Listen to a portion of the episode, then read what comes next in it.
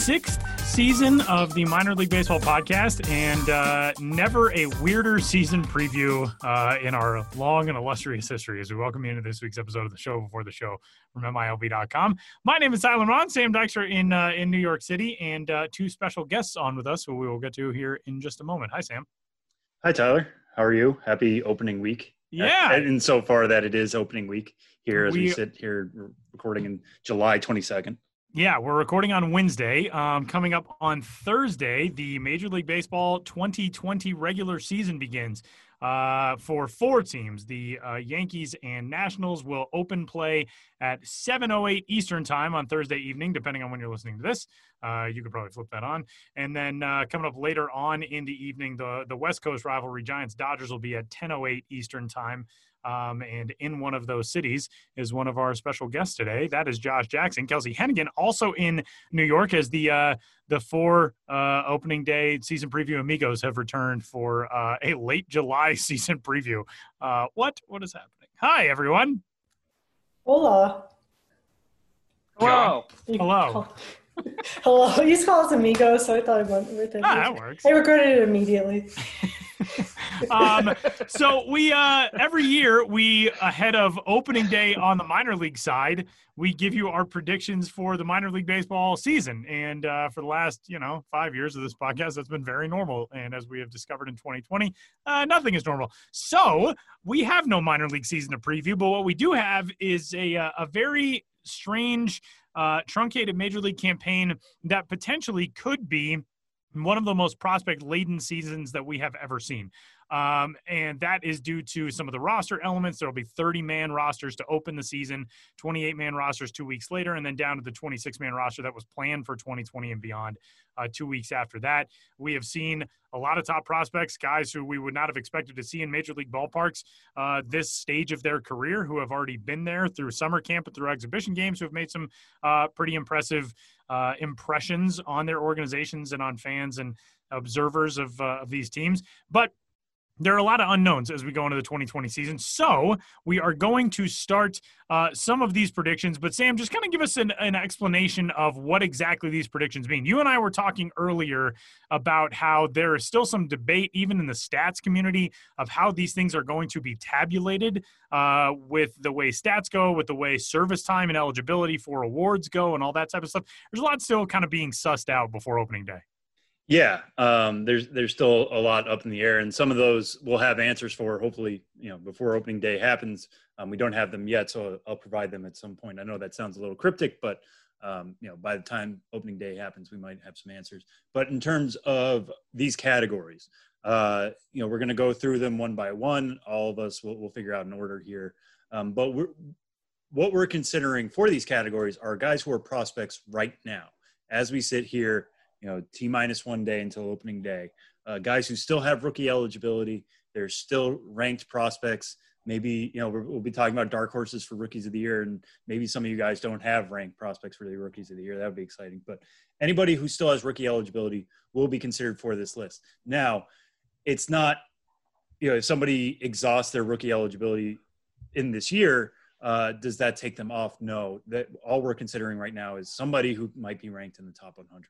Um, so because we're only talking about the major leagues this season, unfortunately, with the 2020 minor league season being canceled, um, you know, we're only we're only talking about the majors. We're normally talking about who wins the Joe Bauman Home Run Award or who's going to lead the minor leagues in strikeouts or something like that. We're not going to be able to do that. So, um, but these are just among prospects. That so if you want to go to Pipeline, follow along with rank guys there or go to milb.com and bring up player pages follow along there as, as we're talking about names uh, you can see some of the stats before you do that but yeah we're, we're just talking about prospects this this week you won't hear mvp discussion cy young discussion stuff like that and uh, unfortunately, as we pointed out in last week's episode of the show, uh, Josh is not able to pick Casey Golden this year for the uh, the prospect home run champion. It might I mean, not he stop could him. if he wanted he could. to. Yeah, it's you know Casey Golden's still out there. He's just not in a 60 man group. Josh, is that all right? Don't don't fence me in. That's all I say about that. So here are the categories that we are selecting. We're going to select uh, four players sort of for rookie of the year. We're going to select a, uh, a front runner and a dark horse candidate from each league.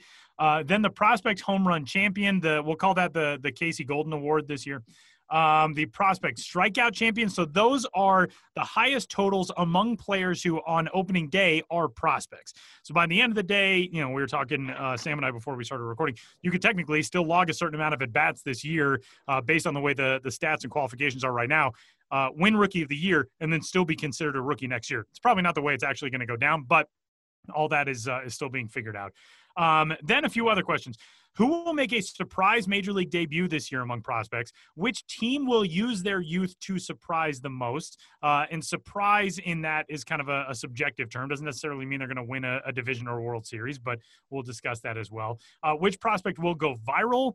And the World Series champion for 2020. So let's kick it off with rookies of the year. And uh, Sam, why don't you, you get us started? Yeah, sure. Um, so yeah, so when if you want, no, no, uh, that's this. Um, yeah, no. When you're looking at rookies of the year this year, it, it we were talking about this off mic before. Gavin Lux's demotion, I guess, to the alternate site roster uh, for the Dodgers kind of throws that side completely into a whack. Uh, so you, we're only playing 60 games this year. There's only going to be limited spots. It's going to be essentially who can get the most major league time. Um, so for the NL, I went with Dylan Carlson. As we sit here right now, it's still possible Dylan Carlson gets sent down. Uh, but the Cardinals, I think, are even more pressing than the, the, Dodgers. There was a fun story this week from Fangraphs. I don't know if you guys saw this about the Do- the Dodgers have used an equipment manager or a clubby uh, in left field at certain times, and, and it led to some thoughts of like, could the Dodgers still make the pro the playoffs if they had, uh, you know, this 30 year old clubby in left field? And the the fact is, they would be really close. The Dodgers are such a heavy favorite in the NL West, and you know, to win the NL outright, that they can get by with Enrique Hernandez. They can get by with even Max Muncy at second base. They can find ways to to allow Gavin Lux to get right, uh, you know, at, at the alternate site at USC without needing to bring him up. Now, service time is going to be an issue with him. I get that. And uh, he did log some service time last year when he was called up. Um, so it, if they are playing a service time game, which would be a real shame, uh, it would be even longer until he gets called up. But Gavin Lux was kind of the out and out leader, but they don't need him up as much. So the Cardinals, who I think are in a loaded NL Central, they're the defending NL Central champions, they're going to need all the talent they can get to hold off the Cubs, to hold off the Brewers, to hold off the Reds, who made a lot of offseason moves. Dylan Carlson, from everything I've seen, everything I've heard, has been one of their best outfielders, both in spring training and in summer camp when things resumed. Uh, they're going to need him. He had a breakout year last year. Uh, he can hit home runs. He can steal bases. Where he's going to fit in that outfield, we'll have to wait and see. It's probably going to be in a corner spot. But I think Dylan Carlson will get enough at bats, and he has enough skills one thing I, I really think about these types of awards is how reliant on wins above replacement WAR they are. Dylan Carlson is going to provide you value on the base pass. He's going to provide you value in defensively. He's going to hit for average. He has a chance to hit for power. We'll see how that translates to the top level. I just think that collection of tools is going to be good enough for him to win the NL Rookie of the Year, especially if Gavin Lux isn't playing. You know, is only if he's going to be limited to like 45 games or so that's going to be a real detriment to his chances. The AL, I think the runaway leader right now has to be Luis Robert. Luis Robert signed a major league deal in the offseason. We were all expected him to be the major league center fielder for the White Sox on opening day. Uh, everything that he's done since has indicated that that would be the case. Maybe even if he hadn't signed the contract, although who knows? Again, service time gets really tricky. Uh, he, you know, we're talking about viral later.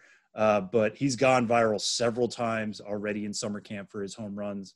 Um, Jason Benetti talked about him hitting it into the uh, the shrubbery in, in, center field in Chicago.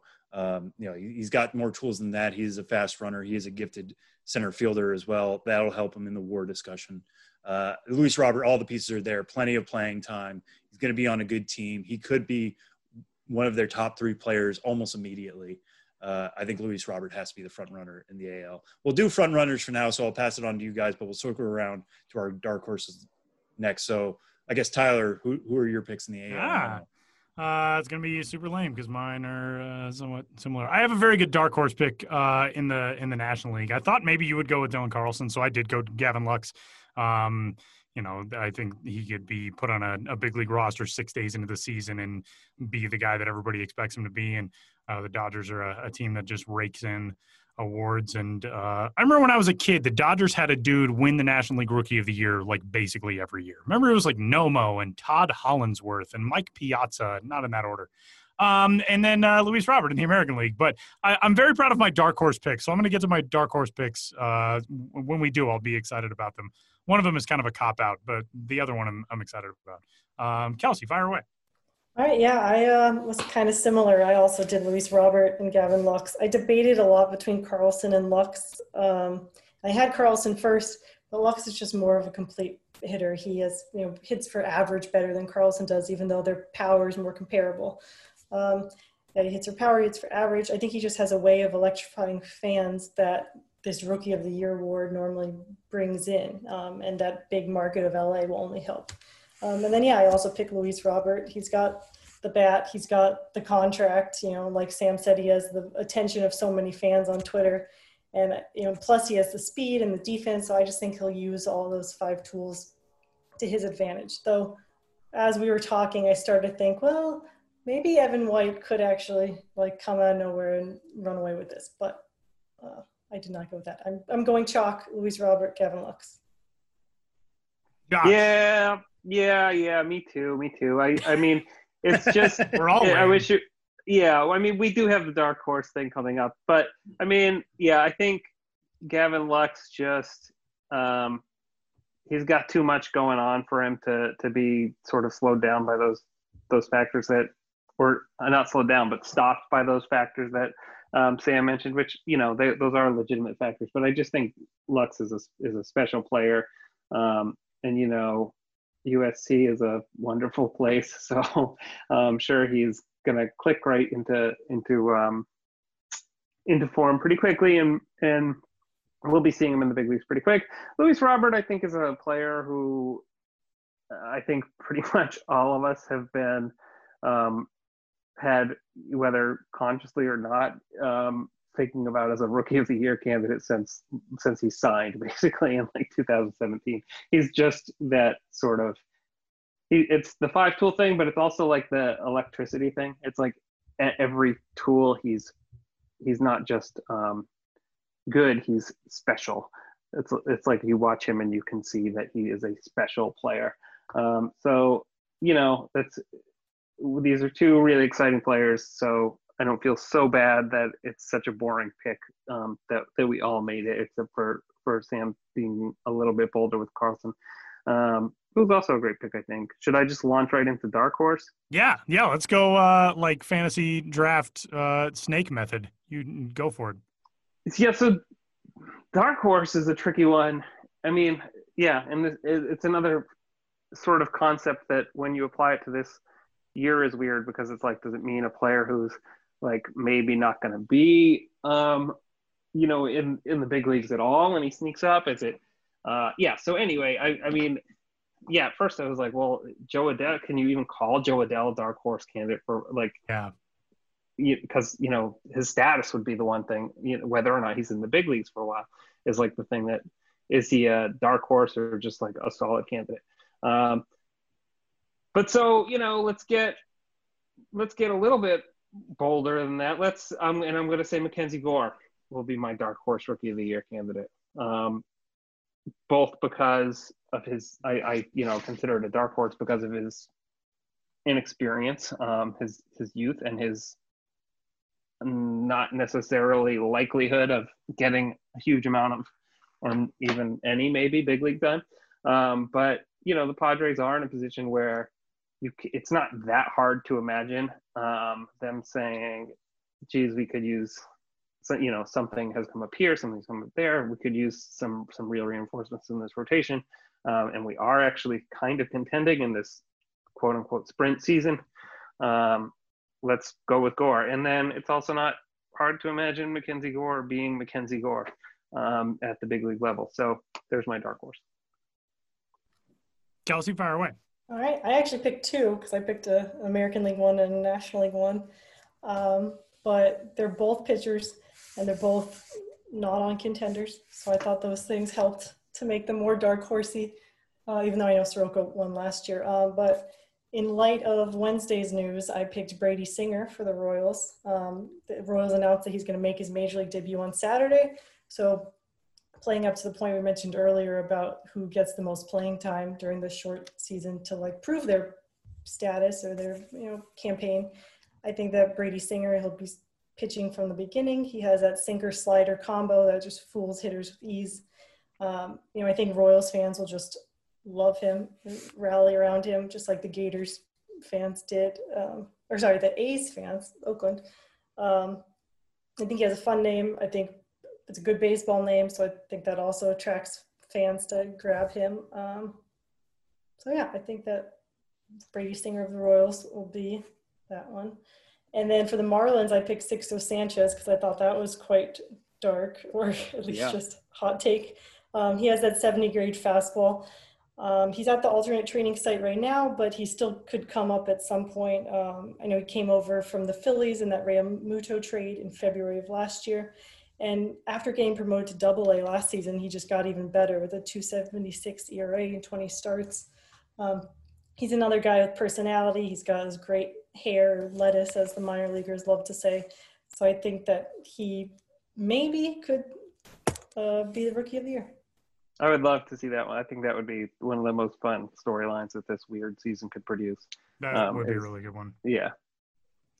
Um, I uh, in the National League have a, a, different sort of pick, so I'm going to talk about my American League one first, and that is friend of the show Jarred Kelenic of the Seattle Mariners. So I know he's not played above Double A, um, but made an impression in uh, in camp. He's not going to start the season on the big league roster, but uh, Jarred Kelenic, I just feel like this may provide an opportunity for Jarred Kelenic to uh, push himself into Seattle and never leave.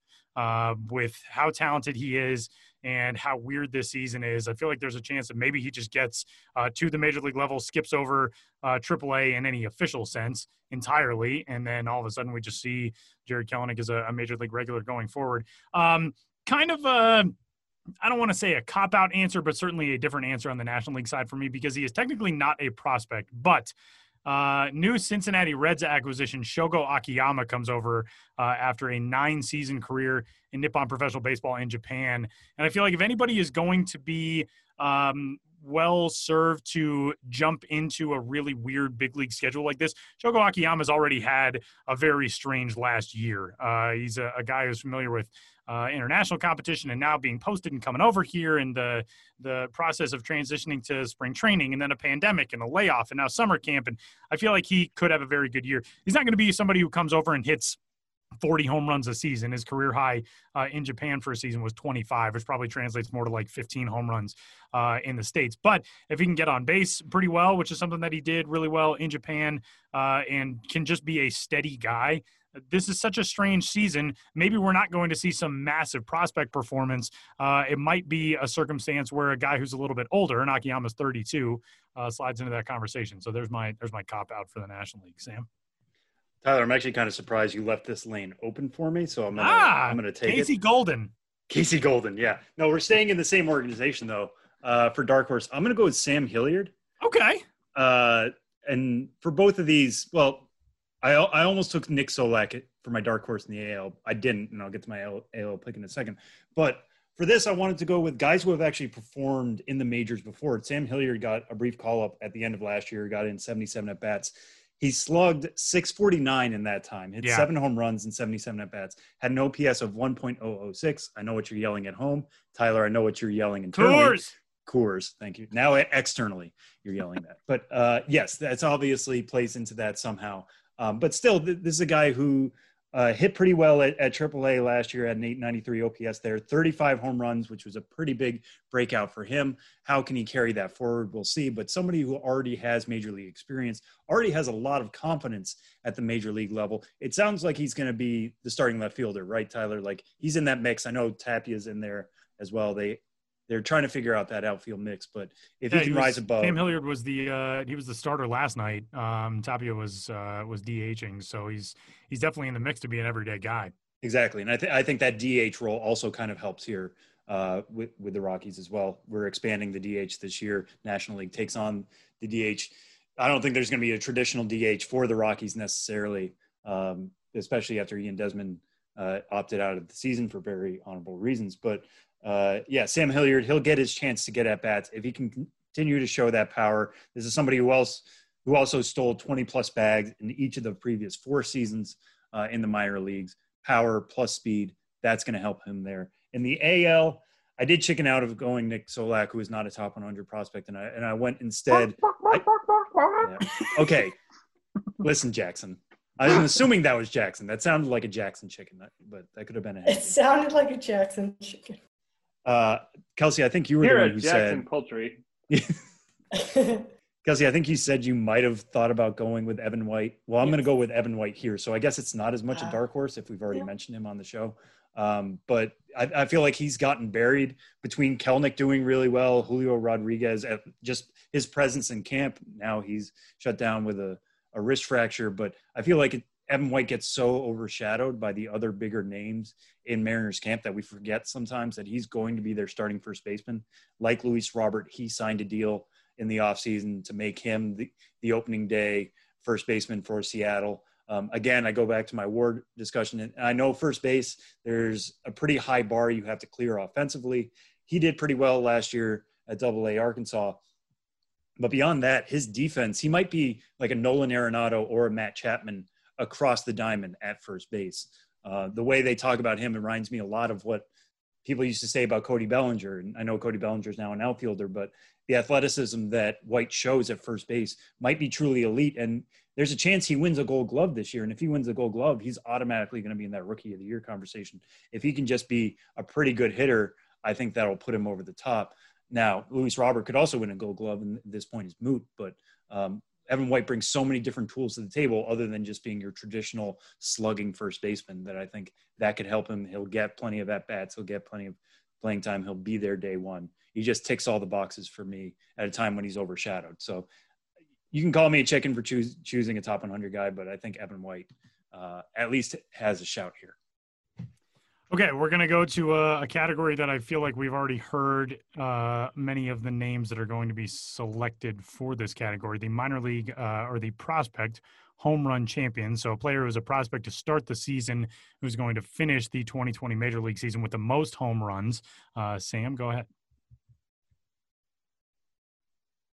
Hold on, I gotta get, get myself off mute there. Uh, yeah, so Luis Robert is going to be my pick here. Um, again, just because of the the power he's been showing in camp, uh, is, is about what we would expected, to be honest. But um, just the way he's slugging the ball left and right, he seems very comfortable in a big league stadium. That certainly helps. He hit 32 home runs last year. It's still crazy to me that he hit none in 2018. I know he was dealing with a bunch of injuries and he only got in 50 games, but the guy didn't go deep at all and then hit 32 last year. And you watch him now and he looks like he's capable of hitting 40 home runs right away if we were playing a 162 game season.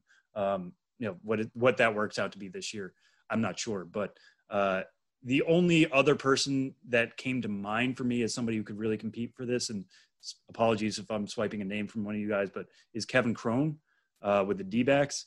Uh, DH really opens up a spot for him. He was the minor league leader in home runs last year. He slugged over 700 in the PCL. Really offensive friendly environment. Uh, I, I, understand that, but Luis Roberts going to get the at bats. He's got the pop right away. He's showing it very quickly. Uh, I, I, find it difficult to find somebody who's going to hit more home runs than him. But uh, Tyler, I guess you're next. Is, is there somebody you have other than Robert? I'm going with Dylan Carlson. Uh, I know how much he has opened people's eyes uh, in camp, and I don't know. I like. I've always liked Dylan Carlson's kind of complete offensive profile. I think the the odds-on favorite would be Luis Robert, uh, but I don't know something about Dylan Carlson. I feel like he's going to just put together a very quietly steady year. And again, we're talking about a 60 game season. I mean, somebody could conceivably win this with like eight homers, so uh, it's going to be a weird one. But that's why that's my pick. I'm going with Dylan Carlson of the uh, of the St. Louis Cardinals. Uh, yeah, I, yeah, I picked Dylan Carlson too. Yeah. Um, I know. I mean, Sam talked him up uh, for rookie of the year, and here we are picking him. Um, you know, he's a switch hitter. He hits a little more to the right side, but you know, Busch is pretty equal in terms of left and right. So I think that it'll be the perfect place for him to just go wild like he did last season when he broke up and really broke out and really burst onto the scene for us. So he's definitely my home run champion. One thing I think we should also point out that's weird about this, and this is a point for both Robert and Carlson, and maybe even more so, uh, well, equally for both of them, I guess. But because of the nature of this season, in which teams are only playing their geographic regions, so you know the East is playing, the AL East is playing the NL East, AL Central versus the NL Central. Somebody like Dylan Carlson might have had a different schedule. Now this year, he gets to go up against the Tigers a bunch. He gets to go up against the Royals a bunch. Yeah. Those are teams he wouldn't play that much, and those are two of the teams. You know, there are reasons to be excited for that, and maybe we'll get into that later with young talent. But they're two of the bottom teams in all of baseball, and he gets to face them more than he would have otherwise. So I think that's only going to help him produce better numbers. Uh, it's something we have to keep in mind as we're evaluating going forward. But in terms of raw stats, I think that's that's a big point in his favor. Josh, your take. Well, so I, I actually, I, you know, obviously, yeah, Luis Robert, but um, let's be interesting. Um, I did give Evan White a good hard think uh, here, and then I thought I'd get even more interesting. Um, Austin Hays, uh, huh. he's going to get the at bats, I think. To as Tyler, you pointed out, it's a pretty short season. Um, and he seems like I mean he's he should be hitting at the top of the Orioles lineup from the get go, which will give him more opportunities to to hit more home runs. He's never had like um oh he has actually he did hit 32 home runs in the 2017 minor league season across um the, uh Carolina League and the Eastern League.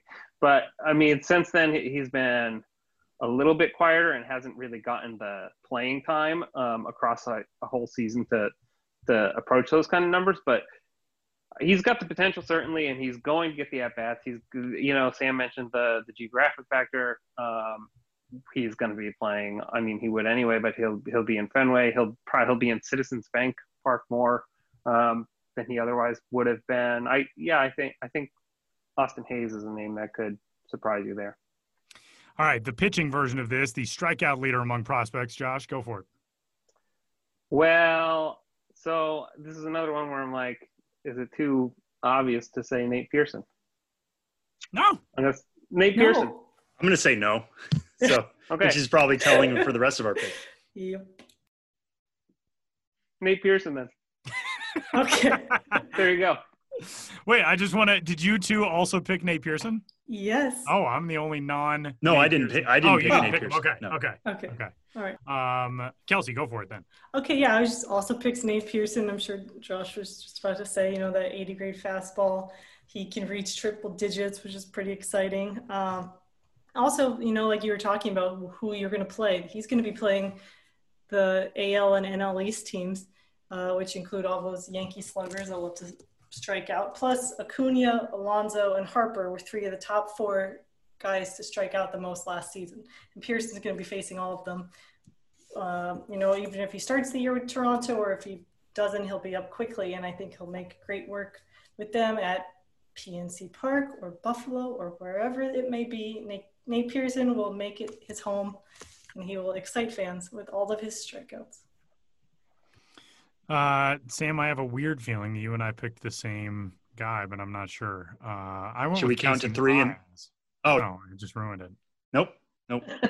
we didn't pick the same. oh, we didn't. So. Okay, good. Um, Casey Mize is not going to open in Detroit. Not really a surprise, but uh, it looks like he may be called up um, relatively quickly. Uh, and it just Casey Mize has the whole thing. I mean, the whole damn thing.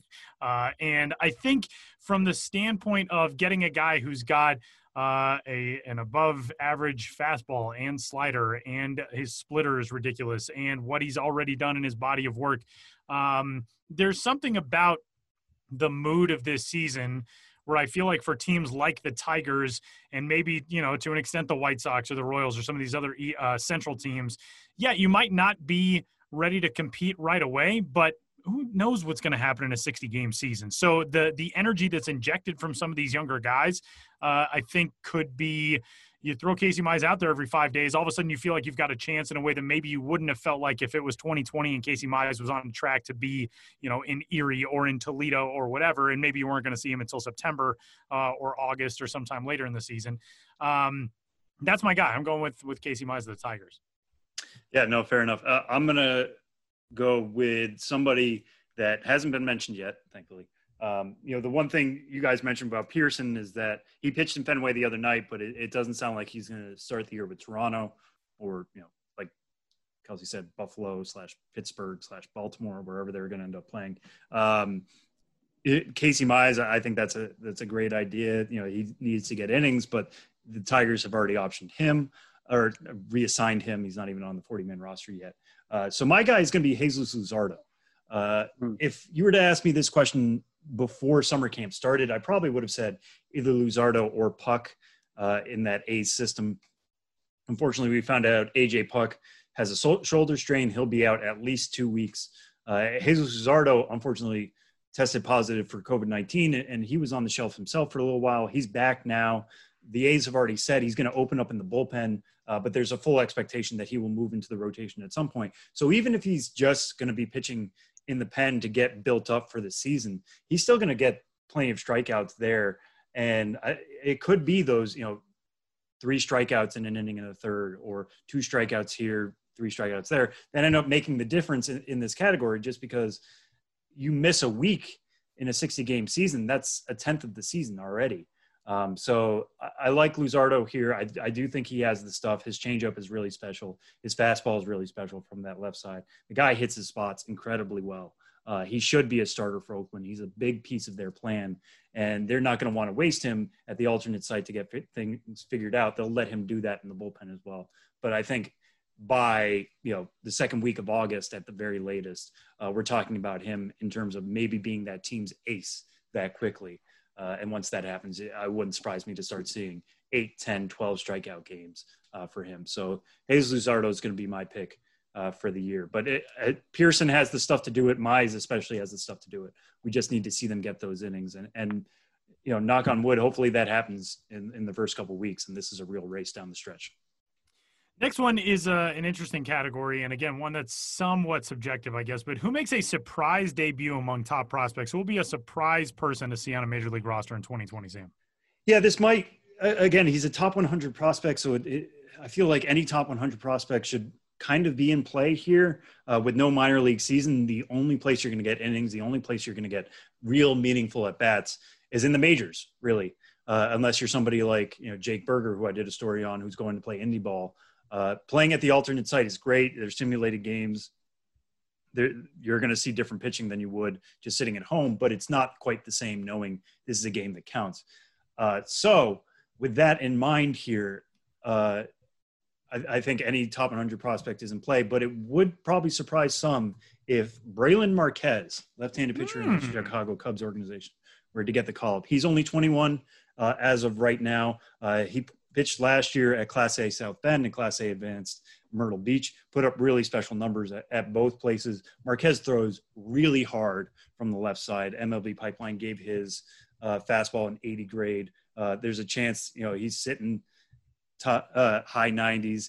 Wouldn't be surprised if he can hit triple digits in a shorter abbreviated place. That NL Central is going to be really tough for the Cubs, I think, to climb. We already mentioned the Reds are really improved this year. Some people see them as the favorites. The Cardinals are the defending champs. They are right there neck and neck with the Reds. The Brewers aren't really going away. They still have Christian Yelich, and uh, maybe he can be a little bit healthier than he was a year ago. Uh, the the Cubs are still talented. They still have Javi Baez. They still have Kris Bryant. They still have Rizzo. You know Contreras. They have the building blocks there would you want to let Marquez's electric arm sit on the sidelines? I don't think he's going to come up and be a starter by any means, but he could be a great lefty specialist. Allow him to get some innings, allow him to see Wrigley for the first time. Yeah, it's a heck of a jump to go straight from the Carolina League to the majors, but when you have that velocity, you're somewhat ready. And if the Cubs, you know, are within two game reach of a wild card spot or even the central lead, um, to have one of your best arms leaving them behind in South Bend where their alternate site is, would feel like a mistake to me. So Brailyn Marquez might not be on your radar now, but don't be surprised if he is entering September or so. Uh, so he's my pick as a potential surprise call. I think Tyler, you're next, right? Yeah, um, I kind of want to go last to see if anybody else picks my guy, but uh, but I'll throw it out there. Um, I'm taking Wander Franco. Uh, who's the number one? And based on nobody going, ugh, I'm assuming that I'm the only one who took Wander. See, Franco. I, I almost wanted to make this its own category, so I'm glad we're talking about this. Like, I'll, I'll, Josh and Kelsie, if if he was your pick, you can speak up. But do you guys actually think, just straight up yes or no, do you think he's going to debut? So Tyler's a yes. Josh and Kelsie, what, how do you feel? No. No. losers. It's a weird thing because it's like, you know, my first thought was like, oh, well, you know, the Rays are a contender, so they don't need to mess with it. But then also a team like, you know, the Orioles that aren't a contender, I'm like, there's no reason to bring up a top guy. So I don't know. I just think don't rush it. My thought process for uh, for Wander Franco dates back five years. The guy who was not quite as highly touted as Wander Franco because very few are. But remember five years ago in the World Series when Adalberto Mondesi made his big league debut as a pinch runner in a World Series game? Um, Mondesi was one of the highest touted, highest ranked prospects in baseball at the time. Didn't really seem like there was a route for him to get to the major leagues. And then all of a sudden, there he was uh, playing in the World Series for the Kansas City Royals. And now it's sort of funny, but sometimes we just kind of lose track of guys. Um, you know, especially after they graduate to the major leagues and look at Adalberto Mondesi's last couple of seasons. It's like, oh, he's actually been pretty good. He stole 43 bases last year. Um, the uh, the thought process that I have with Wander Franco is if you're the Rays and you can catch lightning in a bottle this year and win the division, um, you know, much like the, the Royals did. Not to say, I think the Royals were much more of a, a surprise a few years ago. The Rays have been building something really consistent for a long time now. Um, but if you can catch that lightning in a bottle and beat out the the Yankees and uh, win that division and make it into the postseason or make a run toward the World Series, why not get all of your most talented hands on deck? And even if he does not have a route to get immediate playing time uh, in the major leagues, the Rays are obviously very set uh, at shortstop with Willie Adames, but if he has an opportunity to be on a roster and be on the field, uh, I feel like it's very difficult to turn down somebody like Wander Franco being an option for you. So I'm not um, saying that it is the likeliest thing to happen, but if it were to be the pick of the most surprising debut, as this category states, then I'm going Wander Franco, top prospect in baseball. And I, I, I didn't even answer the question I threw out to, to Josh and Kelsie before, but oh yeah, do you? I'm a tentative no. I'm a real tentative because everything you say makes total sense. Like the Rays, how often do the Rays really get to be World Series contenders? And I feel right. like they are this year. Uh, if there is a team that is built to get through 60 games and have to tinker with their roster and and have the right guys around and be able to build a 30 man roster that's going to be strong from 1 to 30 uh, it's the rays and yeah if they're up two games on the yankees and have a real chance you know Glasnow is looking good snell's looking good charlie morton's looking good to the point where they can roll those three guys in the playoffs and, and really make a run at this uh, you know this could be an, a historic season for the tampa bay rays and to leave wander franco in port charlotte feels misguided to that because he right now feels like maybe one of the four best hitters in the organization, and four might even be too low. Um, but it's just he's so young. I, I, I feel like you don't want to bring him up only to mess mess with him. He's probably confident enough to be in the majors. Yeah, I, I feel right like now. he is very much unflappable. He's one yeah. of those guys, and yeah, I mean he is he is absurdly young. He debuted in the Appy League at 17 in 2018. Uh, Wander Franco was born on March 1st of 2001. For anybody who's uh, who wants to feel that way. So yeah, I mean it's uh, it's obviously not the most realistic uh, prediction for a, a, debut this year, but if we are talking most surprising predictions, he's my guy. I, I like it. I, I, I like the concept of it. It's it's it's fun to think about, and it's plausible enough uh, to to sit on. Uh, That's what yeah, I've I think I've ridden my whole career on. Plausible enough. It's uh, it's plausible enough that this guy can write, even though he's on the same side as people like Josh who can actually write. Um, I think. yeah, I mean, yeah. Uh, I'm. I may be speaking for Kelsie here too. Kelsie, you can let, let us know. But yeah, I think I can see the plausible pathway, and that all that all makes sense. But Sam, you posed. You said Kelsie, Josh. Do you think yes or no? that this is going to happen this season? And then we both said no because you said yes or no, and It's then fair. you each Yep. spent like 25 minutes explaining like how it might possibly could maybe happen. Um, What this all lines up to is I accept your apology. okay, all right, let's move on. Then. Kelsie, Kelsie, you're up. yeah, Okay, I went outside the top 100. I didn't know if that was a rule Yeah. or not. Um, but yeah, so I decided to go. At first, I was thinking about this year's draft because, like, you know, it's a category we thought about of like who could get up, maybe Torkelson or someone else. Um, but then I decided to go to last year's draft to the number 17 overall pick in Jackson Rutledge of the Nationals. Um, yeah, they picked him last year in the first round out of a JUCO in Texas. He has not pitched above Class A Hagerstown though he did pitch in the SEC for Arkansas his freshman year before transferring to the JUCO. Um, but the Nationals have shown that they like taking a chance. Like a few years ago with Juan Soto when he was 19 and only had 23 games above Hagerstown. Now I know that Jackson Rutledge is no Juan Soto. Um, obviously he's a pitcher, eh, but there's many other reasons why he's not Juan Soto. But I think that he still has potential. I think that the Nationals could still rely on him. The thing about 60 games for me is that you know, yes, you don't have the dog days of summers for the pitcher, but you also, once you lose a pitcher, you don't have much time to get him back. And so I think that pitchers will be really valuable during this time, or especially more um, than they normally are. Um, he's on the 60 man, you know, he, it's probably just to give him innings because he is such a, he's their number three pick. He was a recent first rounder. Um, but why not? He has a 70 grade fastball that mixes well with his plus slider to shut down hitters. He had a 313 ERA in his pro debut last year with like 39 Ks and 37 innings across three levels. So I went with someone who would be a surprise, but I could see it. So why not Jackson Rutledge? why Josh? not? Indeed, Jackson Rutledge. Um, I mentioned earlier uh, Mackenzie Gore as you know he'd be a con- he'd be a contender for Rookie of the Year if he were probably in the spot to get to make a surprise debut. That's that's you know always with pitchers it's like you can see away pretty easily where where you know a surprise could happen. It's also I mean it's just so weird to be talking about surprise in the year 2020 um, and making predictions about what would be a surprise and what wouldn't be a surprise. Um, but so I'd say Mackenzie Gore. I also think Keibert Ruiz could for the Dodgers, the, the catcher. Um, there's there are ways in which he could end up um, making an impact with that team defensively. He's a he's a you know well-rounded catcher, um, top quality both sides of the ball. Um, yeah, I think he could be a big. He, he'll be my my surprise debut pick since I already sort of picked Gore for something else. Um, and same terms for which team will will use youth to surprise.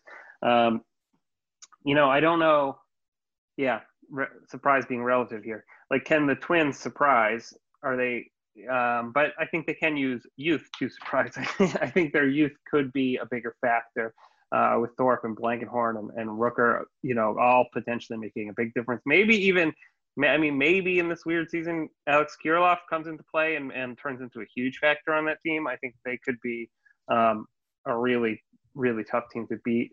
Um, I think, yeah, I'll stop there. Okay. I like it. Yeah, that's a good one. Um, I went with the Yankees actually because I know that a lot of fans are pretty excited about Clarke Schmidt and Deivi Garcia this summer camp, um, and they got sent down or to the alternate training site. But I think that they could be coming up, especially as the Yankees, you know, have already said that they're going to be using the opener for the first week. I think they'll continue to use that, and I think the opener is a good situation for um, these prospects who have been starters for so long, and now they're they want them to be relievers. I think that's a good situation for them to adjust. Um, the Yankees have already said that Michael King uh, has made the rotation, uh, so that's you know another big prospect. And then Nick Nelson has been pretty strong option for Boone during summer camp. So I think that the Yankees will you know want to bring up all these pitchers to soak up the information from goal from Gerrit Cole and the rest. Um, plus, I mean, like someone like Albert Abreu could also come up. So I think that while we don't think about the Yankees, I know they're kind of low on Sam's list for his predictions on Toolshed this week. I think that they could potentially use a lot of these young pitchers. Um, I have uh, relied on just the the feeling about an organization from all of our conversations about it and two prospects in the organization over the last few months. Uh, I went with the Marlins, and this is why I kind of prefaced this before we started the whole segment by saying surprise is very subjective here because I don't expect the Marlins to win the division. Uh, I don't expect the Marlins to be a wild card team, but I do think the Marlins have the potential with all of these young guys. When you look up and down that top 30 from Sixto Sanchez, JJ Bleday, a guy we talked to on the podcast, Jazz Chisholm, Jesus Sanchez, who had a monster home run uh, last night in Atlanta, Edward Cabrera. Um, there are so many guys in that group that just seem to be – very uh, in a very short time at the major league level we're all going to know their names. I mean we do now because we're all prospect nerds but the the average baseball fan i think is going to realize just how much the marlins have been building. So while i think the marlins are uh, are not a playoff team in 2020 I do think that at the end of the year, you may look at the Marlins and go, man, that team went 29 and 31, and I didn't really know much about them before this year. Um, that's my selection. I just, we've talked so often about, hey, look at that Marlins system. They really got a lot going on there. I feel like this year uh, has the potential to, to showcase that. Well, Tyler stole my team. Yes. Um, which now I know it's a smart one. If anybody else is picking one, then I'm like, okay, I feel good about that pick. When I pick it alone, I'm like, oh, this was dumb. Well, it's funny that you said, um, you know, like I'm I'm going to pick this team because I feel like we've talked about them so much, and that's probably reflective of like why we're both picking them here. Um, one, you know, just to piggyback off everything you said, one thing about this team as it's set up right now is that so many of these top prospects are relatively close to the majors. We're not talking about getting really aggressive with somebody like Sixto Sanchez because he did he did pitch at Double A last year. Even JJ Bleday, who got a lot of time at Class A Advanced Jupiter uh, in 2019 was one of the best college hitters we'd seen you know in recent memory at Vanderbilt before that. He's pretty well advanced. There's a reason why they sent him to the FSL that quickly. Jazz Chisholm has already been at Double A. Jesus Sanchez has already been at Triple A. Edward Cabrera's at the upper minors. Braxton Garrett got a very small taste of it. I don't know if he's going to make it there, but Lewin Diaz feels like a shrewd move when they picked him up last year. Monte Harrison has been almost the human highlight reel this year in camp. I know there are still significant swing and miss issues here with him. But eh, the other thing about this is that you look at the team and it's pretty well spread out. We got pitching prospects here. We've got a shortstop in Jazz Chisholm. We've got outfielders in Bleday, uh, Sanchez and Harrison. We've got a first baseman in Lewin Diaz, who they even get, got time at second base, I think, the other night, which was weird because he he's a left-handed thrower. Uh, if you know the Marlins want to generate enthusiasm, uh, they should at this point. They, they've talked so much about rebuilding and maybe turning the corner. This is the year they can do that. Um, so yeah, while I don't expect them to get past a, a, pretty big group, obviously out there in the NL East with the Nats, the Mets, the Phillies, the Braves, all in playoff contention. But if we get to the end of the year and this this lineup is filled with, you know, uh, Jesus Sanchez and uh, you know Sixto Sanchez is getting the ball every fifth day, they could be a sneaky pick to win the division next year which is crazy to think about. And just giving both this team and the the fan base in general that small taste would be really interesting. And if you think like this won't happen, I'll just remind you last year Isan Diaz uh, got called up by the Marlins late in the season, so they he could get his feet wet. There are a lot of players now who are exactly where Isan Diaz was a year ago, at least in terms of experience and ceiling. Uh, and if they were going to give him the chance, they should give these guys a chance as well in what we know is a very weird season. So I'm not expecting by any means Marlins to, you know, sneak in and grab a second wild card spot, but uh, there's a lot of reasons to buy stock, and I think we're going to see them that at the top level very soon. All right, we are uh, moving on to our penultimate category, and uh, this is a very 2020 question. Which prospect is likeliest to go viral in this shortened major league season, Sam? Um, so yeah, so go viral could happen in, in many different ways. I For think a good Kel- baseball thing, not like a Karen Ken thing. No, no. Is, is, a Ken thing a thing now? I don't know. Seems like a fitting name. It does seem like a it is now. He, he did now. break up with Barbie, so like yeah, we could toss him aside. So for good baseball viral reasons. We'll yes, good like gifs that everybody's sharing, whatever. And one of the biggest things on Twitter that I see nowadays, probably because I follow them, um, that helps make things go viral is pitching ninja. Yeah, this is my um, exact approach. Yeah. So this is where I'm taking Nate Pearson. Uh, Nate Pearson, I think, could go viral in that way because, as you guys mentioned before, the guy can hit triple digits. Um, there might be a moment. The Jays are really good at this at pumping him up in terms of here's what 102 miles an hour sounds like. Like the Jays could do it, pitching ninja could do it. They could do it with a tail. Uh, pitching ninja will post a lot of gifs in terms of like this is what it looks like when the pitch is coming in. They'll do overlays. His slider has gotten really, really good. Anytime you talk to Nate Pearson, he's going to bring up his changeup very quickly. So seeing an overlay of him hitting 100 miles an hour on the black and then him hitting mid 80s with that changeup, almost the same spot, and making hitters look foolish, that's one way to go viral. Um, you know, he, he might not be out there pulling something like uh, you know Marcus Stroman doing a strut off the mound or something like that, uh, which is very fun. Don't get me wrong; I'm all for strutting off the mound. Uh, but I think Nate Pearson's just absolutely nasty stuff, and having an engine to you know produce that viral marketing like uh, Pitching Ninja, I think is just the perfect like ingredients, the perfect concoction to make him be a big Twitter star in that way. So so keep an eye on that uh, this year for sure. Uh, who's next on this, Tyler?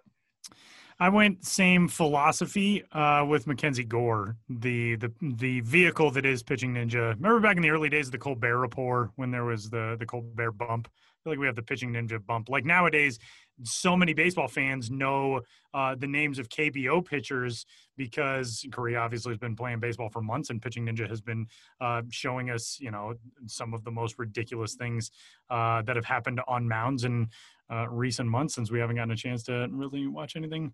Uh, of a, a, comparable level anytime recently, but um, yeah, I think you know the the ridiculous depth in that Padres system uh, he is the guy at the forefront of that system. So I'm going with uh, with Mackenzie Gore. Kelsie. I uh, decided to go with Taylor Trammell of the Padres. Uh, I know he introduced himself to fans at two Futures games. One a couple years ago, he thought he hit a home run, but then it was not. So he had to get on his horse and run, and he kind of had a laugh about that. Um, and then the last year, he tried to steal home. Uh, and again, like just being on camera, he his presence and that you know, always says the right thing in the funny way, and everyone enjoys that. Um, and then on top of that, he is known to rob a home run here or there. He has the power. He has speed. Um, I think that that's part of it, the personality, as much as you know the strength. I think that a lot of these viral uh, highlights are a really cool play or a really big strikeout, and then you get to see the personality with the bat flip or with the fist pump or like dancing or something. I think is something that people really like. Um, and then on top of that, you know, Taylor Trammell is another guy who has been trying to figure out how to use his platform for social justice right now, and he recently said that he will be standing during the anthem out of respect for his family who's in the military, but he's not putting his hand over his heart um, as a silent protest. So I think that is, you know, he's creating his own path while still trying to be a voice for others. And so I think that again, being someone that people get to know better and people like, and they like his personality and they see where he's coming from, I think that will lead to even more excitement when he makes that home run robbery or that crazy home run. Um, so you all had, I admire all of your approaches and and strategizing there. Um, I think the yeah the personality factor is big. The the pitching ninja factor is is wise also. Uh, I but you know I'll I'll just say two words. Derek Hill. Um, I think if Derek that's, Hill that's a very good one. Derek Hill plays three big league games, you'll get at least one unbelievable catch. Um, if he plays many more than three big league games, you'll get several unbelievable catches. Um, yeah, Derek, and and there, yeah, he's like, it's you know, we we got the Superman catches, we've got like the Willie Mays basket catches. Derek Hill is an incredible outfielder to watch to watch. Uh, he does do it all play all. defense. Yeah, yeah, that's a pretty good selection. Um, all right, we are down to our final category, and that is the World Series champion for the weirdness that is uh, the 2020 campaign. And we're going to start uh, in a city that may end up being home to that uh, that designation, and that's with Josh Jackson. I World guess Series everybody is in a city that may end up home to that designation, except for me, probably. Right? Is that what we're? Aww. Anyway, go for it, Josh. well, it's funny you should say so because my World Series winner prediction for 2020 is Casey Golden. No, I. I We all win.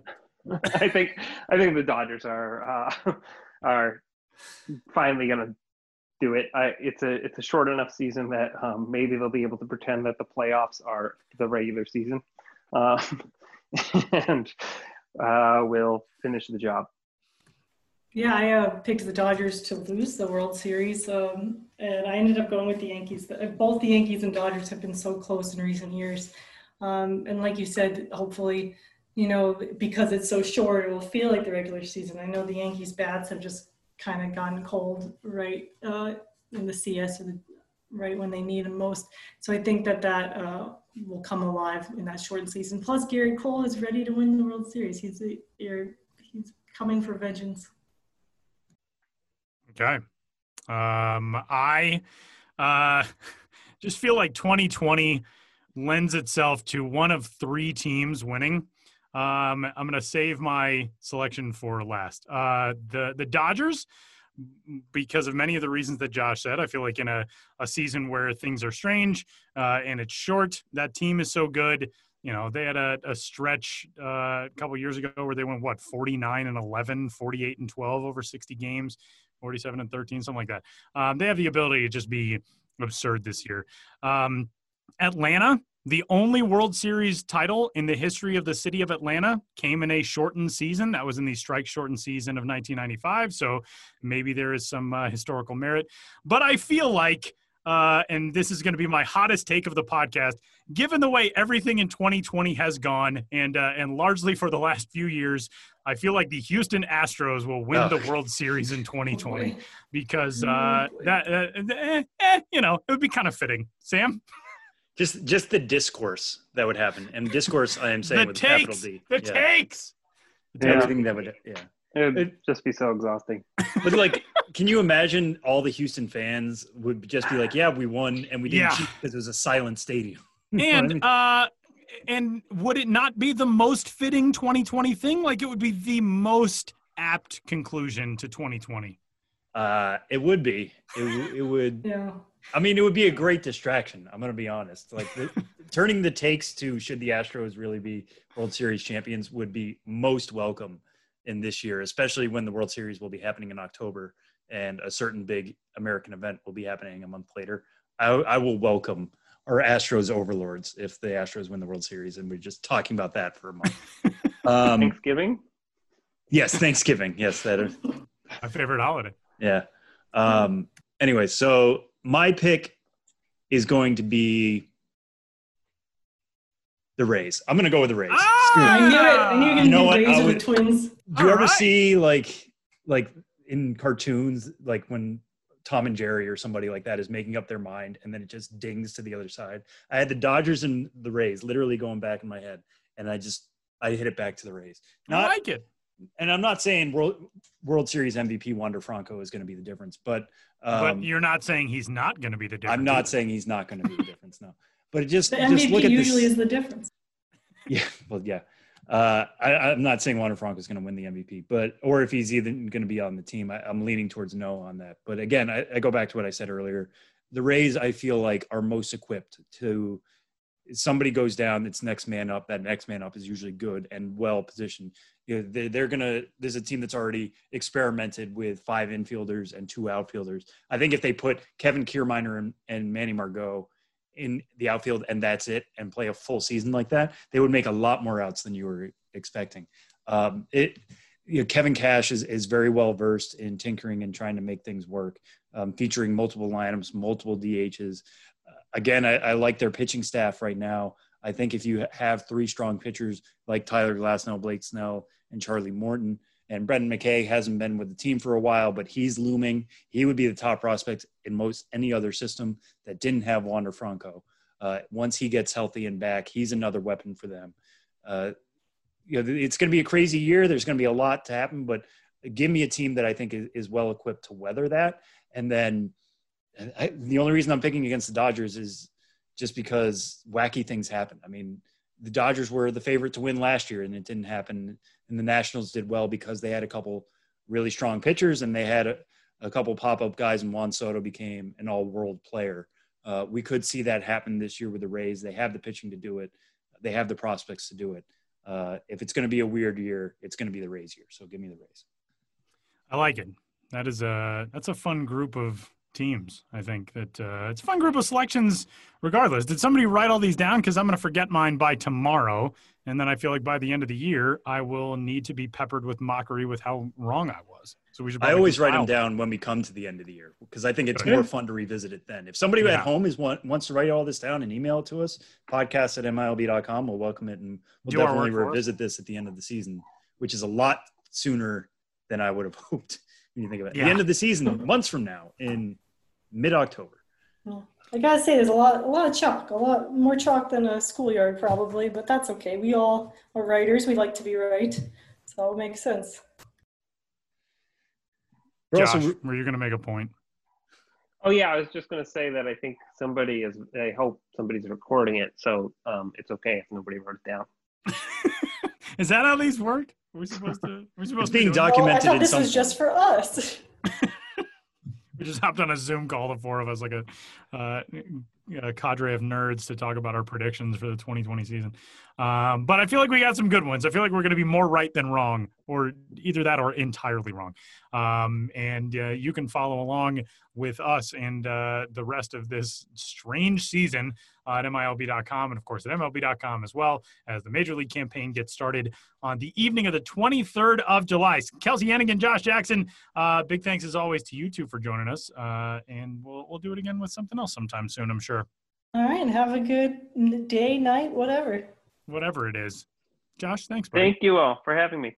Coming up, uh, we are excited for our guest this week on the show before the show, and uh, we just wanted to give you a technical note. We're uh, actually recording basically everything this week uh, different, so this first segment may have sounded a little different. Our next segment will probably sound different. Uh, we talked with the top draft selection in the 2020 draft, the second consecutive number one overall pick to join the podcast over the last couple of months. Uh, it was Adley Rutschman a couple of months ago, and today Spencer Torkelson, the top selection of the Detroit Tigers who will join us in just a little bit. We had to record Spencer on kind of a conference call uh, sort of format, so it may sound different than what our, our interviews normally sound like. But had a lot of fun catching up with the top Tigers pick who uh, arrived in Toledo and uh, was getting set for his very first workout in Toledo as a member of the alternate site squad for the Detroit Tigers. Spencer Torkelson joins the show from the Tigers organization coming up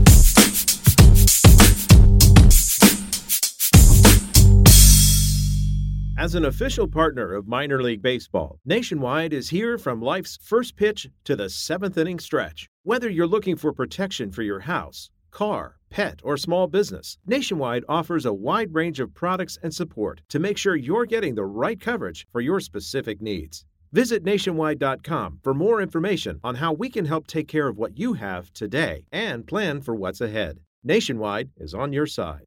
Nationwide Mutual Insurance Company, Columbus, Ohio.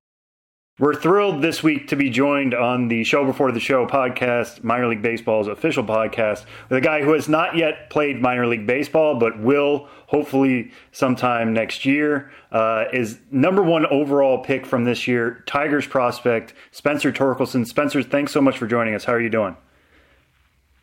Thank you guys for having me. It's a pleasure. Yeah, no, this is great. So, so we're getting you at a, a really unique time. Um, we just mentioned off air that you know you've been reassigned to summer camp at Toledo at the alternate site for the Tigers. Uh, so you're just about to get going there in just a matter of hours at this point. But you already have some summer camp experience now, obviously in a very unique situation. Take us through what summer camp has been like so far for you.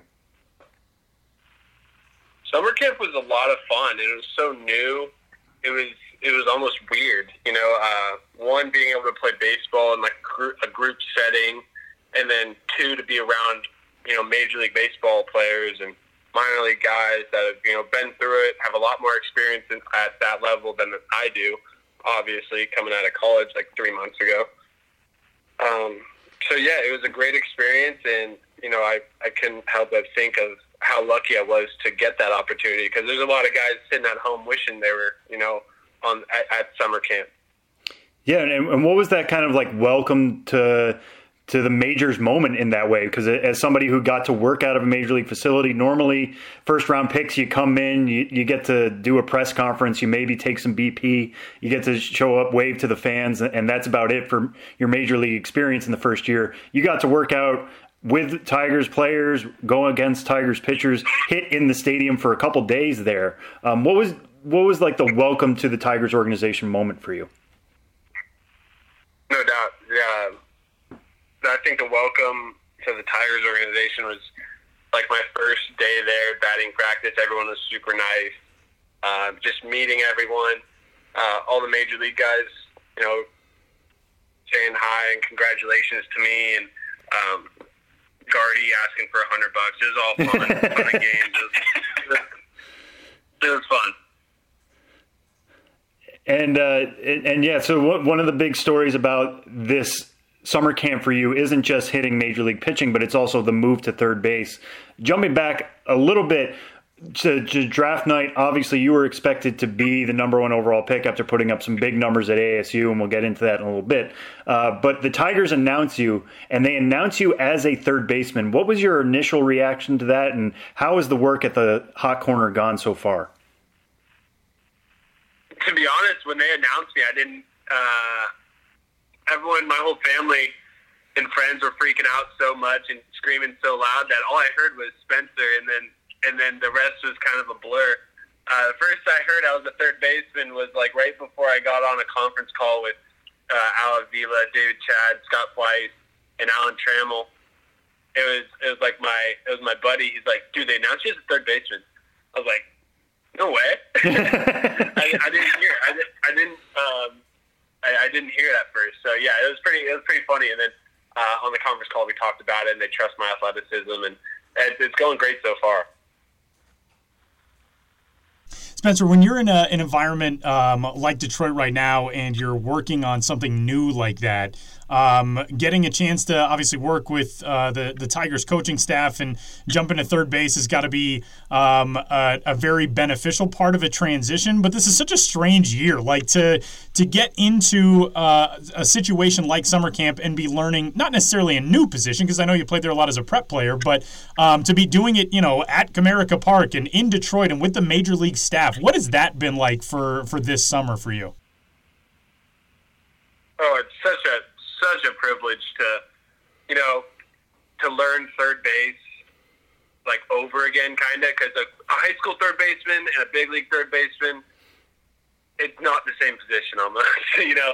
Uh, so it's kind of like learning a new position because it's been a little bit, but um, you know, you learn the ropes, and you, I have a Hall of Famer as kind of like one of my personal infield co- coaches. So um, yeah, it's a great opportunity, and I've already learned a lot, and I can feel myself getting better over there and kind of transforming into, you know, the complete player that I want to be. I know one of the things that uh, kind of the, the scouting reports on you said before the draft is how hard you had worked over at first base to become so good over there. Um, what can you apply from the stuff that you you know learned in uh, you know whether it's at Arizona State or in the, the Cape League or, or whatever, shifting over to the other corner? What kind of you know routines did you maybe establish getting your work in at first that now you can take over to? All right, well this is how I got to do it over here again. I think the biggest difference is the drills are almost identical regarding like hands and like the paddle drill and the mini glove. You can do that at any infield spot. It doesn't matter third base, first base, shortstop, second base. Like it doesn't matter. The only the biggest difference is once you get the ball is to keep your feet going towards first base or towards second base, towards your throw, because it's obvious it's obviously not a not a flip to the pitcher it's a, it's actually a hard, accurate throw. So that's the biggest difference, which is coming along great. From the standpoint of getting to be around the big league guys, um, when you are somebody who obviously comes in and they know a lot about you already, Um, what is you know the first time you stepped into to take some swings uh, at Comerica Park, and you know you're in front of sort of the whole organization? Are there extra nerves in that moment for you? I mean, you've been in in such big spots already, just over the last few years in your baseball life, playing at Arizona State and for Team USA and all that kind of stuff. But when you're in a moment like that, uh, in in such a strange year, what what did that feel like? Was it a little extra nervy?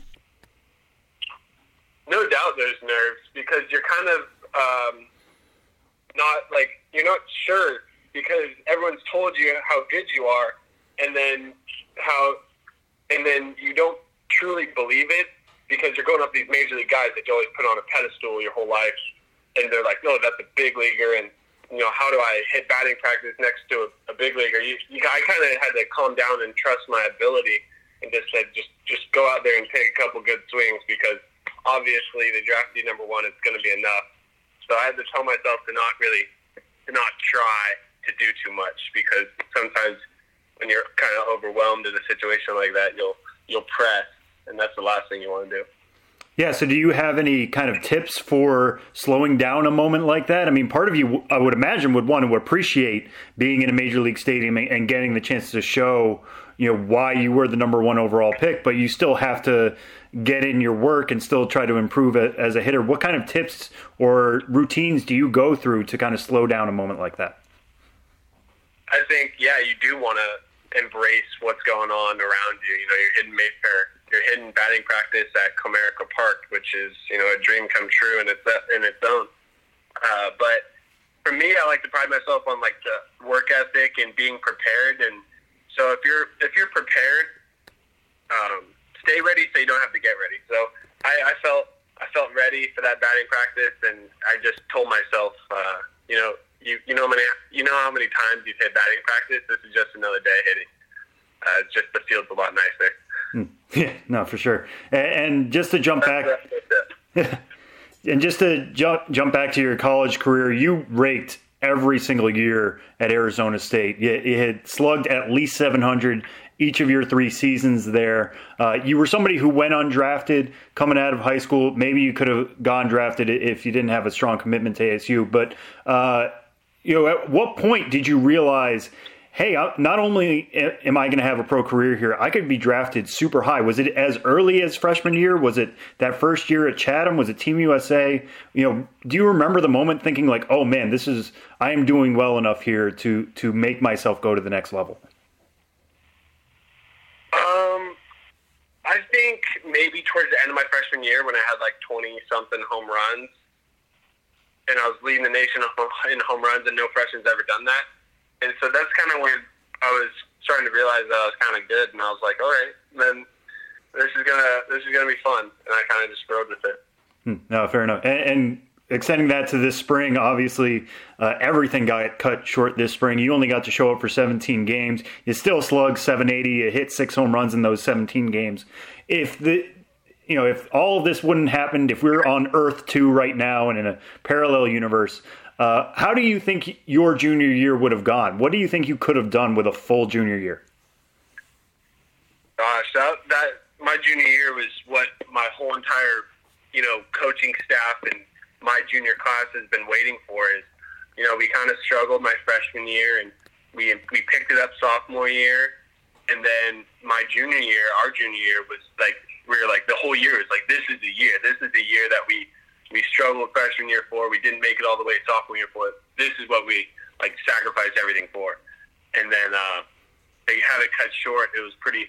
It was pretty devastating because uh, we felt that our team had the talent, uh, you know, the kind of like the drive and the chemistry in all three aspects. You know, we could catch it, we could field it, throw it, and hit it. So we felt like we were on a on a mission to Omaha, and I truly believe we would have gone a long way with this team with that team. Gotcha. Yeah, and when you were somebody who had dominated like you did as a freshman and then dominated on the Cape and with Team USA, what adjustments had you made from freshman year to junior year? Do you feel like it, it was just you were consistent throughout your college career, or what changes did you make uh, to to make yourself bloom? You know, from an 18 year old to a 20 year old. I definitely evolved. I didn't change anything drastically as a player. I definitely evolved. Um, my defense got some hate my freshman year just because it was my new position at first. So I, I kind of let that fire me, light a fire in me, and work my butt off at first base, and then um, kind of I didn't want to. I wanted to have a good strikeout walk ratio, so I got more discipline. Like it was everything just kind of evolved as as it went on, and then of course two within two or three years you get of being in the weight room four times a week, you get stronger, and um, that that helps out too. But it was kind of just the whole entire package evolving. I would say. Spencer, let's go back to mid March. We've talked to so many pro guys who were in spring training when when everything started to get shut down and canceled and everything. Um, you guys at, at ASU, uh, you're riding a five game winning streak. You're getting set to dive into to Pac 12 play um, with a series at home coming up against Utah, and then you'll get Arizona and Oregon State and Stanford, and you're getting you know right into that uh, the first stretch of the conference season, and then all of a sudden the world goes on pause. Um, we've heard the the situations from so many guys who are in camps in Florida and Arizona for college players, what was it like for you guys when when everything really went down? Because you you finish off a series against Fresno State on Sunday the eighth. Your next game is supposed to be Friday the thirteenth, and that's really when everything kind of went to a halt. What was it like on your end? Yeah, it was very weird because our I want to say our game got rained out that Tuesday. That was supposed to be against U of A, and it was that Wednesday they canceled the Utah series. Uh, so we were kind of weirded out. We were like, all right, I guess they're canceling a series, so we'll see in two weeks. And then they canceled practice for the rest of the week. Then we're like, all right, this is weird. And then the, the following day, we uh, I, I was on Twitter ready to go to practice, and they're like, Omaha's canceled, College World Series canceled, Big Ten's about to opt out their season or cancel their season. So we knew if the Big Ten and the Omaha was canceled, that that this is not looking good for us. And then, sure enough, our coach called a meeting. was like, uh, we might have to cancel the season, boys, and we were devastated. And it was such a weird time because I've never had nothing to do in March or April. When you guys, as a, a group, um, meet for a situation like that, obviously you're not going to be able to really process it in the moment, I would imagine. But um, I, I feel like, and this is you know kind of projecting, but I feel like your teammates probably took your journey from that point a little bit more to their hearts. How much did it when you go as the the first overall pick in June, and you look at you know the guys who are on your team and who are around you who didn't get to have that season this year? What do you think that means to them and to the program? That yeah, 2020 has been mostly awful, but look at where Spencer is. He goes first overall. He's in Detroit now. He's going to Toledo. What kind of impact do you think that had on on the guys around you at ASU? You know, I hope I I hope it uh, helped everyone come to use the things a little bit. I mean, because it was such a tough time getting our season canceled, and having the draft, I think, put some more, you know, good energy into the the program because we had we had five guys drafted uh, in in the top five rounds, which is uh, pretty legit. So there's a lot to be happy about with that with the draft and having having really successful teammates. Uh, so so yeah, definitely having the draft was was good for the whole entire program. I think good for good for the game because um, it gave people something to be happy about and teammates to root for.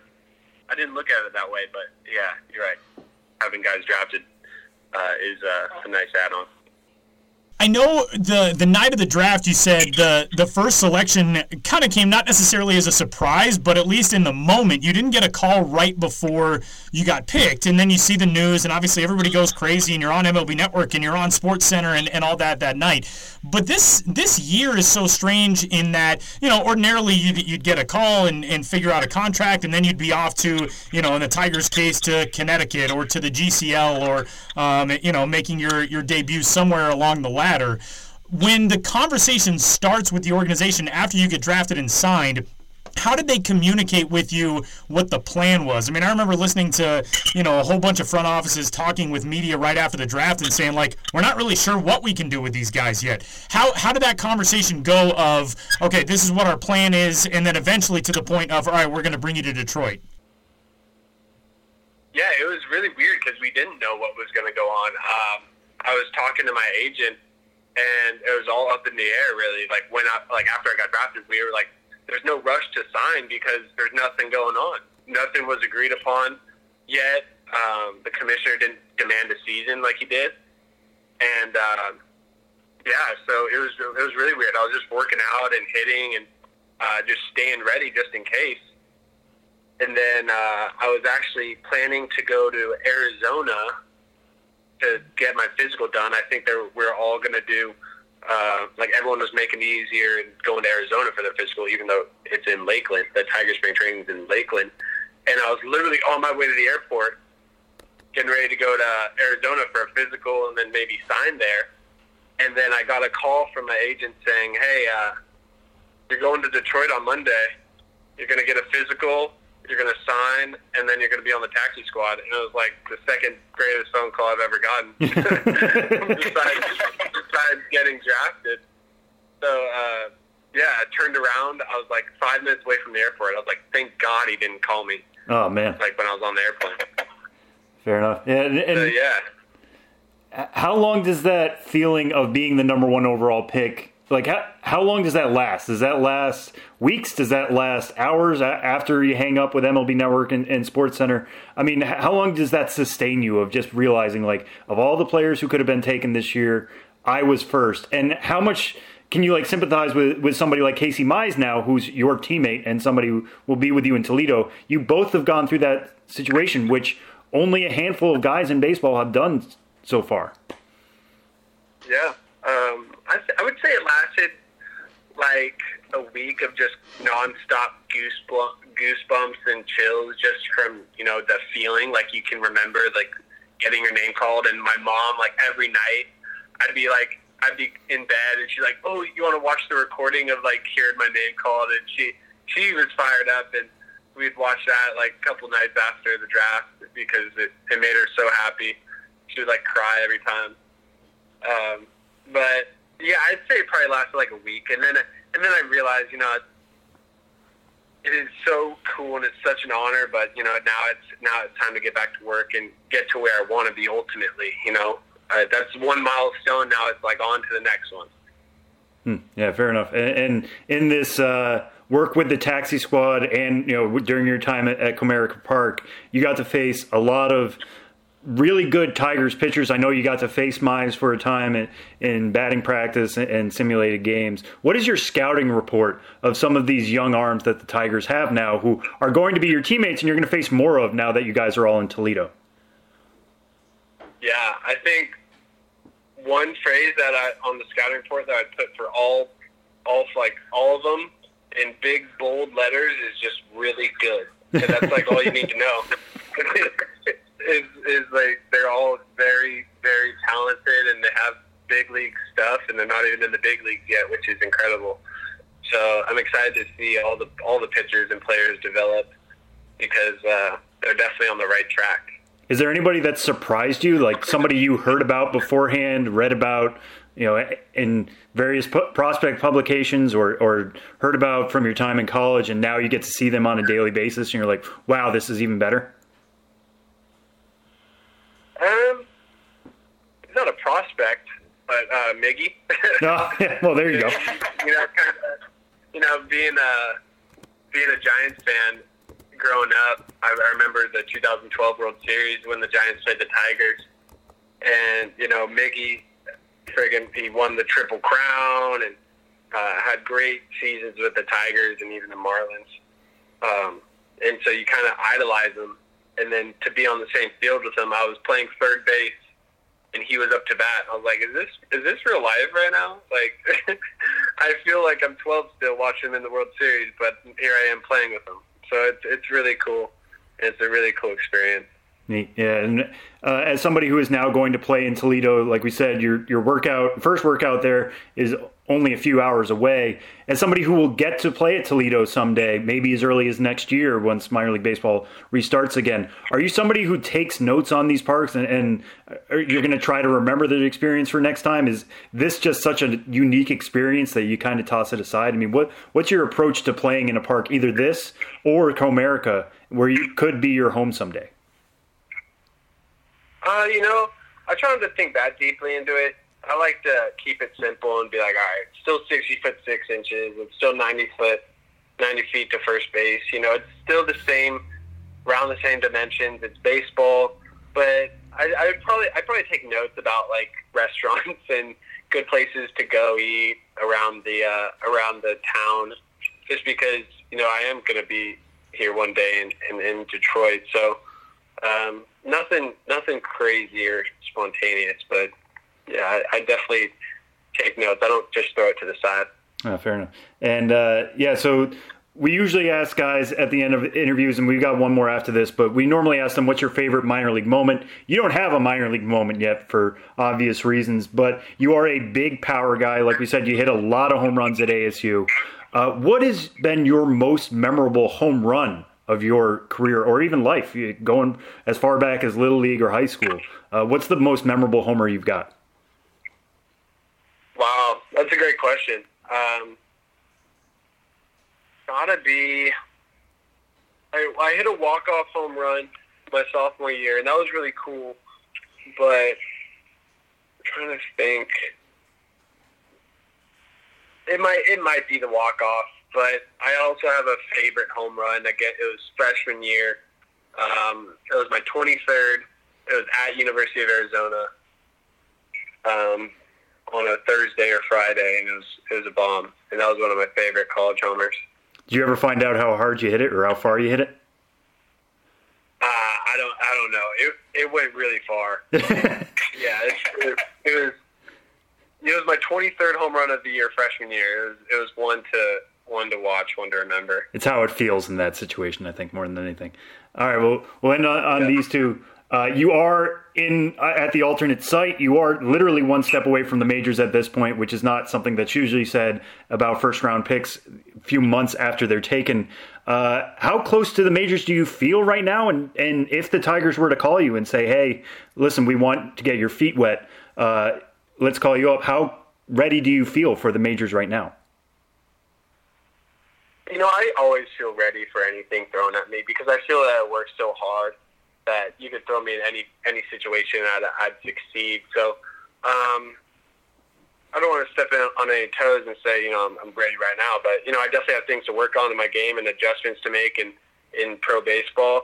But yeah, I feel like I'm right there with with them. Do you feel like you would be more ready if, if they announced you as a first baseman and you were at the position you've been working the last few years? You could slide right in. Obviously, Miggy getting some some time there blocks things a little bit, but uh, how much does the defensive change fi- figure into that for you? No doubt, that's probably the biggest. That's the biggest change. If, yeah, if I if it was just first base and uh, some touch ups there, I'd definitely be more ready. But working, I like, I enjoy working hard, and and third base is just another challenge, and it's going to be really fun once I get really good at it. So it's uh, it's a, it's a good time. Cool. And we'll wrap on this one. Whenever you get your first major league at bat, maybe it's this year, maybe it's next year, maybe it's two years from now. Uh, how do you envision it? What What are you going to do as you're stepping up, as you're in the batter's box, uh, and what do you think the the result will be? Gosh, yeah. I mean, it's. I'm going to try to keep it simple because my heart's going to be racing. Uh, so I'm to just calm myself down and say, you know, see ball, hit ball, and um, you know, put a good swing on a good pitch because that's what it comes down to. If I overthink it, I'm not to do too hot. So um, I'm to keep it simple when I'm up there. All right, cool. Well, Spencer Torkelson, first overall pick this year, newest uh, top Tigers prospect. Thank you so much for joining us. All the best during your time at the alternate site in Toledo. Maybe we'll see you this year on a major league field. We'll, we'll see. But thanks so much for joining us in the meantime. Thank you so much.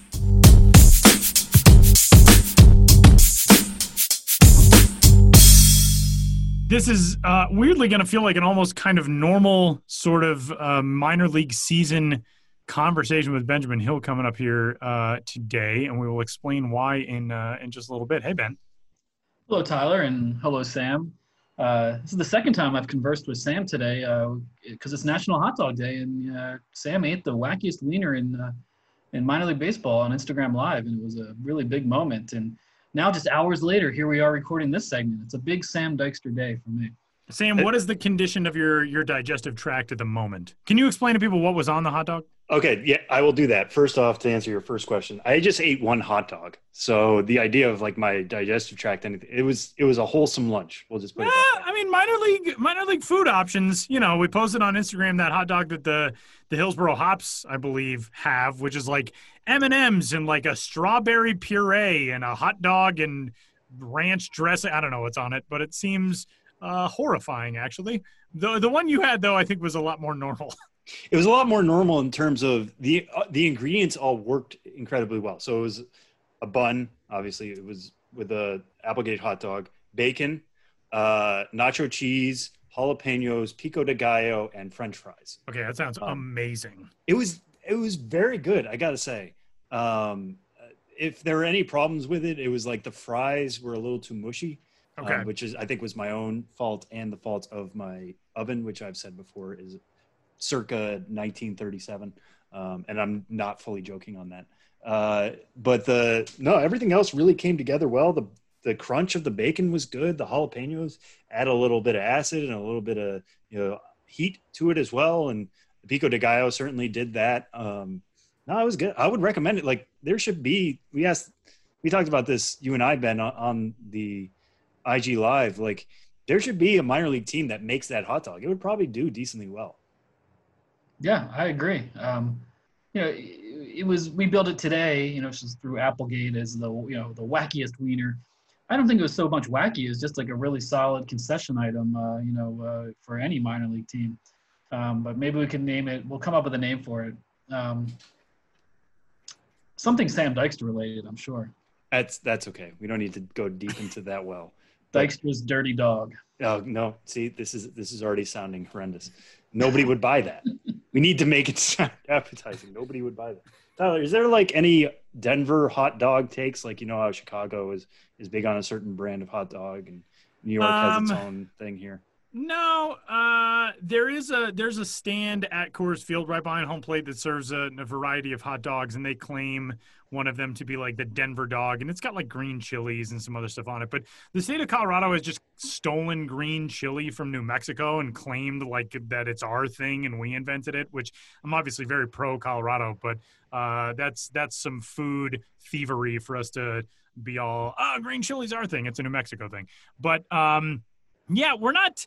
I feel like cured meats of that sort are very much an East Coast thing. Like I don't, I don't really see it the same way. Like when you go to, you know, well, I mean, I guess a Dodger dog, but like if I go to San Diego, I'm not like, oh, I got to try one of those hot dogs at Petco Park. Like I just, it's, it seems to be a lot more of a, an Eastern regional thing. I don't know why. Maybe I'm wrong with that. I, I guess I've never thought about it that way. I think Dodger Dog is a big reason for that. Like, I, Yeah. when you have one of the big staples of hot dogs on the West Coast, that. But um, yeah, I mean, it The could be Dodger a- dog, I think it's basically just a hot dog, right? Like I've had a Dodger dog. It's just like the name. It's sort of like when we were talking about the curve burger. It's like, oh, there's not really anything to differentiate. This is just the name of the burger. it's like Yeah, or- or a Fenway Dodger Frank. like- Right, right, right, right. Yeah. Um, and well, I mean, I guess that's before people were, you know, putting cotton candy on hot dogs or whatever they're doing in the Northwest League, you crazies. Um, but that actually segues us quite perfectly into our first of uh, a few topics of discussion with Benjamin Hill, who continues along with the uh, the minor league Did You Know edition about each circuit and uh, dove into the Northwest League this week uh, with some stuff that is like sort of unbelievable. Like the Boise Hawks once had a player released because the manager determined that he had essentially read that he should release the guy in the Bible with the guy also reading the story. Uh, there's some there's some interesting ones in the Northwest League, Ben. Yeah, there are. There's interesting things any everywhere, and I, I really had a lot of fun with the Northwest League. This is the anti penultimate. Let me try that again. The anti penet. Nope. Let me try one more time. Penultimate edition of uh, these Did You Know series. Of course, that means uh, third from last. I don't have to tell you that, and by you, I don't just mean Sam and Tyler. I mean everyone listening. Everyone knows what that word means. Anti penultimate edition, the Northwest League. Uh, Tyler, you were mentioning Boise. Yeah, that was the Boise Buckskins a team that uh, existed for one year, uh, 1978. And that's the kind of funny thing about uh, these lower levels, these lower level leagues in the 70s and 80s. It was kind of a lot more of a Wild West type scenario with co op teams, meaning teams uh, comprised of prospects from two or more systems. uh, or just indie teams within otherwise affiliated leagues, you know, popping up for a year or two. And uh, you see a lot of that when I was like poking around the Northwest League for fun, weird things. Uh, you see a lot of that in the Northwest League, and the Boise Buckskins were one such team. Um, the general manager, Lanny Moss, uh, you know, one of the first female general managers in all of professional baseball. She was in the movie uh, The Battered Bastards of Baseball about the Portland Mavericks, also an in- independent team in an affiliated league. She went uh, to Boise and was the owner operator of the short-lived Boise Buckskins, and her manager, Jerry Kraft, uh, was a deeply religious man and uh, the general manager and manager would read the Bible together and uh, kind of d- discern inspiration over, uh, you know, what kind of player personnel moves to do. And, and uh, Jerry Kraft, the manager, had all these quotes about, you know, God telling him that the team would lose the game in the seventh inning and therefore he should like, you know, rest his starters or whatever. Um, really just goofy stuff. And it just, you know, 1978 is quite a long time ago, but it's just kind of funny to think about that kind of uh, team and players and coaching staff existing in minor league baseball, even as recently as 1978. It just seems uh, ripped out of a whole nother era. Yeah, and, and um, you know, one of my favorites here too is uh, the fact that um, who is it? I think it's Everett has a mark outside the stadium for Ken Griffey Jr.'s first professional home run, but it came against Everett. Uh, can you think of like any other minor league stadiums that honor an opponent in that way? Yeah, there's got to be something if we think about it. I mean, this uh, instance in Everett kind of comes with an asterisk because uh, Ken Griffey Jr., uh, 1987, he was 17 years old. He had his first ever professional home run. Uh, he was a member of the Bellingham Mariners, and he hit it in Everett, you know, against Everett. And in Everett, they still nonetheless have a plaque um, saying where this uh, Ken Griffey Jr.'s first home run landed. But then you also have the fact that, you know, he was a Mariners affiliate. I mean, he was a he was a Mariners prospect, and Everett was in Washington. So I'm sure you had a lot of, you know, Mariners fans in Everett watching. And then since then, uh, at this point, for the better part of two decades, Everett has been a Seattle affiliate. So when you go to see the Everett Aqua Sox and you know there's a home run commemorating Ken Griffey, or a plaque commemorating Ken Griffey Jr.'s first home run, I think your natural inclination would be to think, oh, he hit it as a member of Everett because they're a, they're a Seattle affiliate based in here in Washington. Uh, but the fact was, no, they were a Giants affiliate when Ken Griffey Jr. hit that home run, and uh, Ken Griffey Jr. was a member of the, I don't know if they were hated, but the rival Bellingham Mariners. So uh, it is a kind of strange scenario, but it's a really cool plaque. I mean, it's just a plaque on a sidewalk outside of a Class A short season ballpark. But I still think it's really cool to think, you know, Ken Griffey Jr., the iconic player of uh, you know, of, of a whole generation of baseball fans. You know, he started there in the Northwest League, and his home run was hit there in that location. Um, and it's just a cool thing to think about and see. And go see the Everett Aqua Sox and check out that plaque. I'm commanding you there are some uh, some other really good facts. The Northwest League's only eight teams, so we don't want to ruin too many of them. But uh, the uh, the Spokane Indians have a baseball card set that you will really want to read about. Uh, that Ben discusses. It was it was shot uh, in a mall. This is actually for a few straight seasons, 1987 to 89. They uh, shot their their team cards in a mall and the mall sponsored the cards and it's not like oh they set them up in front of a baseball backdrop. It's like they have players like in a department store. Bruce bochy is in a tobacco store uh, Steve Lubratich, who I believe was the manager at the time, uh, was standing with a cardboard cutout of Whitney Houston for some reason. So do yourself a favor and go read that story about the uh, the Spokane cards from '87 to '89.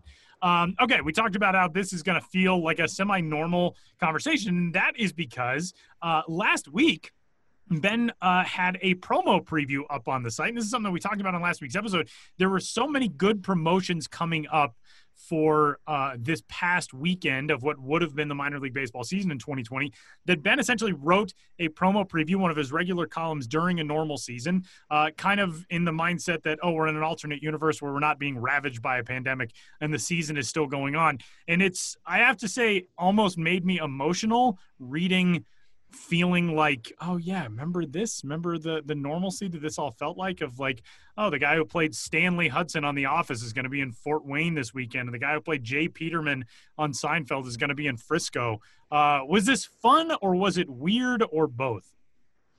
Uh, it was it was definitely a little of both. I mean of course to um to you know, especially someone like me and you know you guys and a lot of listeners of this podcast, you are so deeply rooted in the minor league world and become so familiar with the things going on at the ballparks that you know to read about what would have been happening seems so natural. So on one hand, it's very comforting and fun, but then on the other, then you know your follow-up emotion to that is to think like, but it's not happening, and then that makes it so jarring that all these things we've gotten so used to are not there. So you know, it's it's bittersweet. I think is the word for it. And I might go back to another promo or preview, promo preview or two uh, before the uh, season ends. Uh, kind of looking at my spreadsheet and um, you know just thinking about what what would have been and what could have been. And kind of along those lines, you're bringing back one of your other normal features from a, a normal season, in that uh, you're bringing back crooked numbers and not trying to imagine necessarily what would be a crooked number right now, although that would be a lot of fun. That just made up like 32 runs were scored in Fresno yesterday. This is what would have happened. Um, but you're looking back at some of the crookedest, most crooked. I guess we'll go with most crooked, most crooked numbers from the past couple of years for your story coming up this week as well, right? Yeah, um, you know, Crooked Numbers is I don't even know when I started writing it, but uh, back in 2008 or so, and it's appeared in various permutations uh, through the years. But essentially, just it's it's always no matter what form in which it has appeared, it's been devoted to uh, chronicling really bizarre on-field things, the crazy comebacks, the insane stuff that happens, you know, in, in deep extra innings, position players pitching, you know, quirks of the rule book, you know, animals on the field, strange ejections, what have you. Obviously, in the minor leagues, there's a lot of that. And uh, on the heels of writing promo preview, I thought, you know, I want to do some crooked number stuff too. Yeah, Sam, you're right. I can't really uh, write about what would have been because that's a little different thing than uh, writing about promotions. We have no idea what would have been on the field in 2020 and what crooked numbers we might have seen. But I did go back, and uh, it's fairly random, I will admit. Just I just chose one of my favorite uh, tidbits from each of the last seven seasons, and uh, you know, if this goes well, I can do it again. And as always, um, I like people to share, you know, their favorite weird moments from uh, minor league baseball games, the things that you know, whether you shake your head and just say, uh, you know, I can't believe I saw that. So of course, hit me up on Twitter at Ben's Biz, and uh, you know, whatever other channels in which you would want to communicate with me. And uh, this story, I think people will have some fun with it. There's a, a lot of goofy stuff. I mean, Tyler and Sam, we were talking, um, you know, before we officially went on the air, but I was talking about how this story includes uh, that time in 2016 when there were uh, the Pacific Coast League, which hadn't seen a tie for uh, over 20 years, uh, had two tie ball games in a span of 80 minutes, and you know just that feeling of like, wait, what? And then remembering it, and uh, it's fun. If you're into minor league baseball, it's fun to think about crazy things like that. Or that time in 2017 when uh, the Gulf Coast League Cardinals uh, threw back-to-back no hitters in games one and two of a doubleheader, and those were the only no hitters in the entire league that year. That sort of thing. You know, it's fun. Crooked Numbers is really fun. Uh, so be on the lookout for that on the site at MILB.com. Uh, you can find all Ben's stuff at MILB.com slash Ben's Biz. And Ben is on Twitter with the same handle at Ben's Biz. And uh, Ben, great, great work on the, the promo preview. It was very nostalgic in a weird way. And can't wait until we're back to some normal ones of those. And, uh, and thanks for coming on, man. We'll talk to you next week. Yeah, thank you, Tyler. Thank you, Sam. Um, Sam, I almost called you Siam. I don't know why. Uh, let me try one more time. Thank you, Tyler. Thank you, Sam. Happy, happy. I can't not talk at all. Anti penultimate. Nailed it. Good work. He's afraid to say anything else. Yeah, I'm done.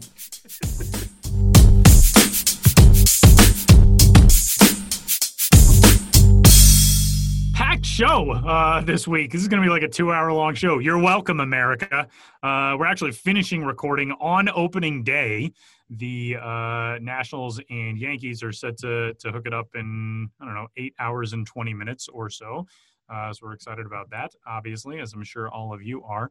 Uh, and for minor league baseball fans, hey, you can train like the baseball pros. You could win a personal one-on-one virtual workout with Detroit Tigers strength coach Ryan Maydell. Enter by Friday, July 31st. Visit milbfanlounge.com for more details. Tyler Maun, Sam Dykstra wrapping up this week's episode of the show before the show, the official podcast of minor league baseball. And Sam has this week's nationwide prospect fun fact. Yeah, so since we had Spencer, Spencer Torkelson on the show this week, I thought we should do a number one overall pick fun fact. Um, so, to the great people at Baseball Reference, I went back and looked at the top five uh, number one overall picks all time in terms of WAR. Uh, Tyler, you want to guess any of the top five? I'll give you three guesses. Wait, give me the give me the qualifications for It's literally category. just the number one overall picks of all time. just the top war of number one overall picks of all time. Exactly. Ken Griffey Jr. Ken Griffey Jr. is third, 83.8. Okay. Um. Uh, it's gonna be a bunch of names that I'm like, oh yeah, totally. Uh, I don't know. Give me these. I'm Okay, intrigued. All right. All right. Well, Griffey was, I, I think, the easy one. So I'm glad you got that one. Number one, Alex Rodriguez. Ah, yeah, I should have gotten that one too. Yeah. A Rod, 117.5 war. Wow. I mean, we talk about how great he was as a player and everything that comes with, and uh, you know all the uh, suspensions and and uh, steroid allegations, some of which he's confirmed. But um, yeah, A Rod number one, 117.5, absolutely insane. Number two, Chipper Jones Okay. at 85.3, obvious Hall of Famer. Ken Griffey Jr. is third at 83.8. Then there's a big drop. So Griffey Jr. is 83.8. Next guy is 55.3. Huh. This guy is another probable Hall of Famer, I would say. Joe Mauer Okay. of your Minnesota Twins. And number five, I would not have guessed this one. I'll get, I'll say this. He might be passed in a couple years, uh, but number five, as of now, Adrian Gonzalez at 43.6.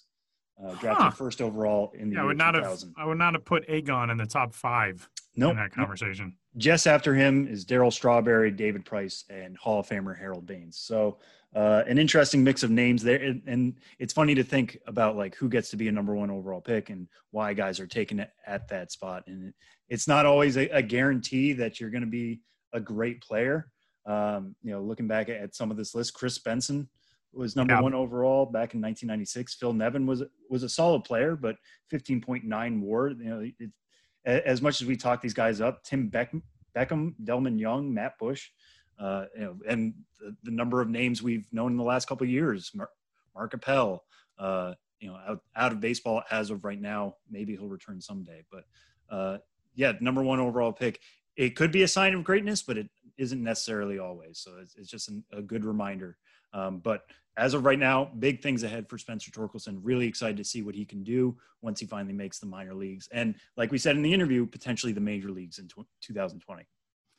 the uh, stories that you come across, you know, for those of us who are not good enough to play baseball at high levels, but when you have encountered guys um, who did, uh, one of my favorite stories among all of my baseball loving friends is uh, my best friend from college, Greg Williams, who gave up a uh, home run to Adrian Gonzalez in high school in San Diego that he talks about as though it has never returned to earth.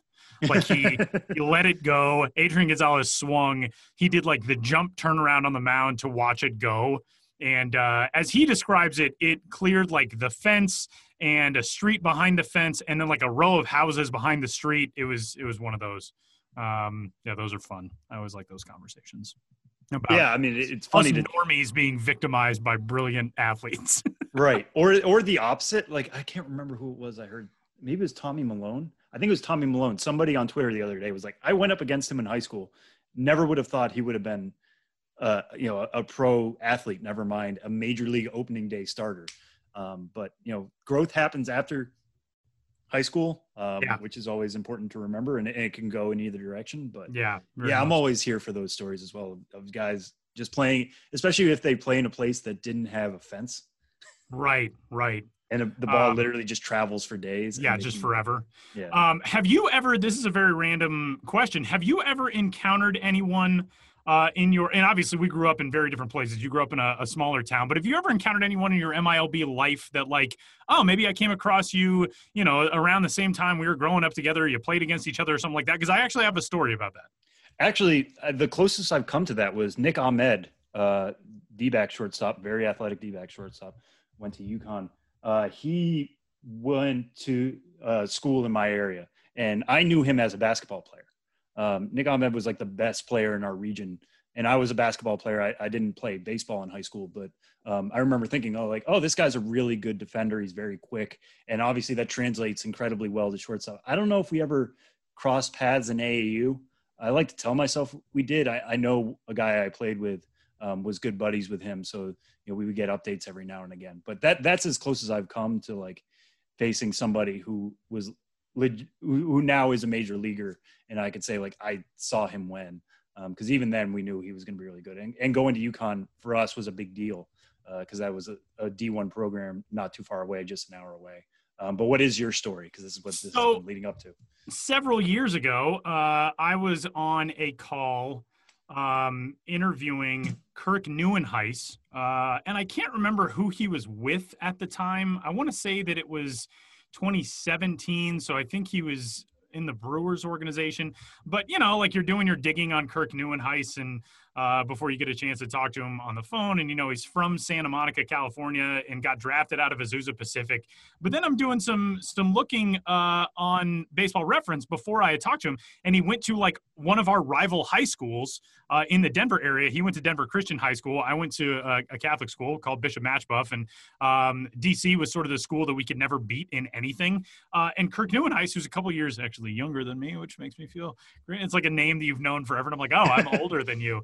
Um, but yeah, we figured out that we actually played against each other in high school. He was, I believe, a freshman when I was a junior, and you know, he was a, a dude who made his big league debut in 2012. Like he was obviously much better than me. So as a freshman, I think he was playing varsity.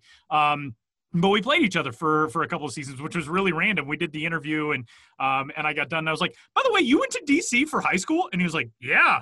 And I was like, I went to Machebeuf. And he was like, No way. And then we, you know, kind of talked for a few minutes. And uh but yeah, very, very random. Very random to have played against an athlete so much better than you. You got to lead with that stuff, though. You know, I what I mean? Like, You got to. And then it opens is- up the conversations. Yeah, taking people behind the curtain a little bit. Yeah, like anytime you can make a connection with an athlete, you want to get that out ahead of time because they just they will open up to you in different ways. That is definitely like, oh, true. we do have a connection. Um, I did do that with uh, Ty Blach is from this area, who I, I know uh, is undergoing Tommy John surgery this year uh, and is going to be uh, out for the season. But he went to another uh, Catholic school in the Denver area, Regis Jesuit. And then Steven Brault, uh, who is actually from California, he went to Regis University. Those two schools aren't really related, uh, but he went to Regis University, which is a school in uh, in kind of on the north side of Denver. And I remember when he called, I was uh, I was at the house of a, a lady that I was dating at the time. And uh, when we started talking, I was like, So you went to Regis, right? He was like, Yeah. And I was like, Dude, I'm like five blocks from Regis right now. And he's like, No way, I noticed your area code. He was very excited to talk about it.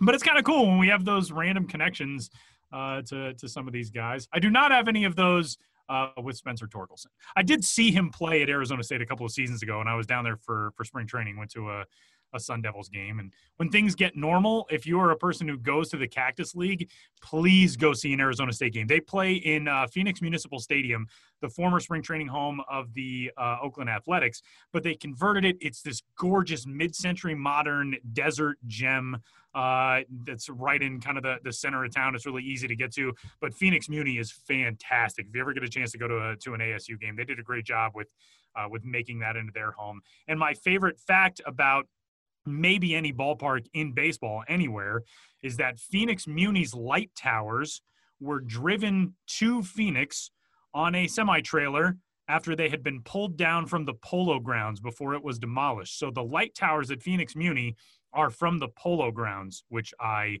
love. And, uh, you know, it's one of those baseball things. Yeah, can you imagine if they had the Polo Grounds dimensions there too? Yeah, just built a bathtub in the middle of the desert. We have all this space, but let's sandwich this weird oval shaped ballpark in here anyway.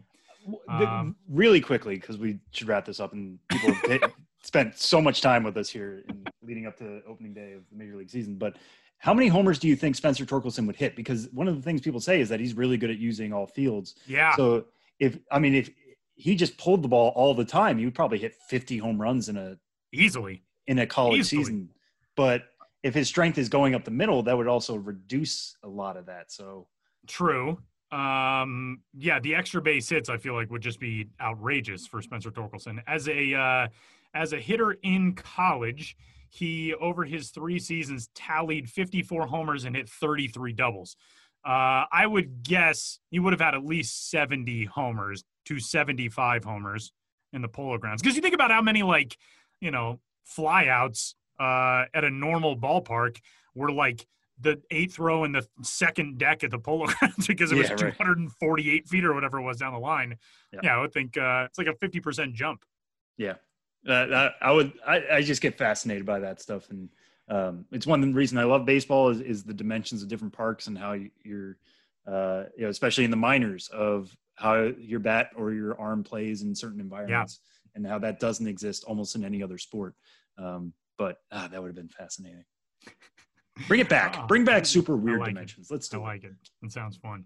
Visit the MILB Fan Lounge, your destination for all things fun. Play home run derby and test your minor league baseball knowledge with trivia on Tuesdays, and there will be exclusive prizes given out to one lucky fan each month. Visit MILBFanLounge.com today. And that is going to do it for this week's lengthy opening day episode of the show before the show. But a big thanks to Spencer Torkelson and to Kelsie Heneghan and Josh Jackson as well. Benjamin Hill, also our uh, our weekly conversation with Ben. Some great stuff. That crooked numbers story. Now that we're wrapping this on Thursday, uh, that's up on the site, and you can go check out the crookedest numbers in the last several seasons. And um, that'll do it. Enjoy some real baseball, everybody.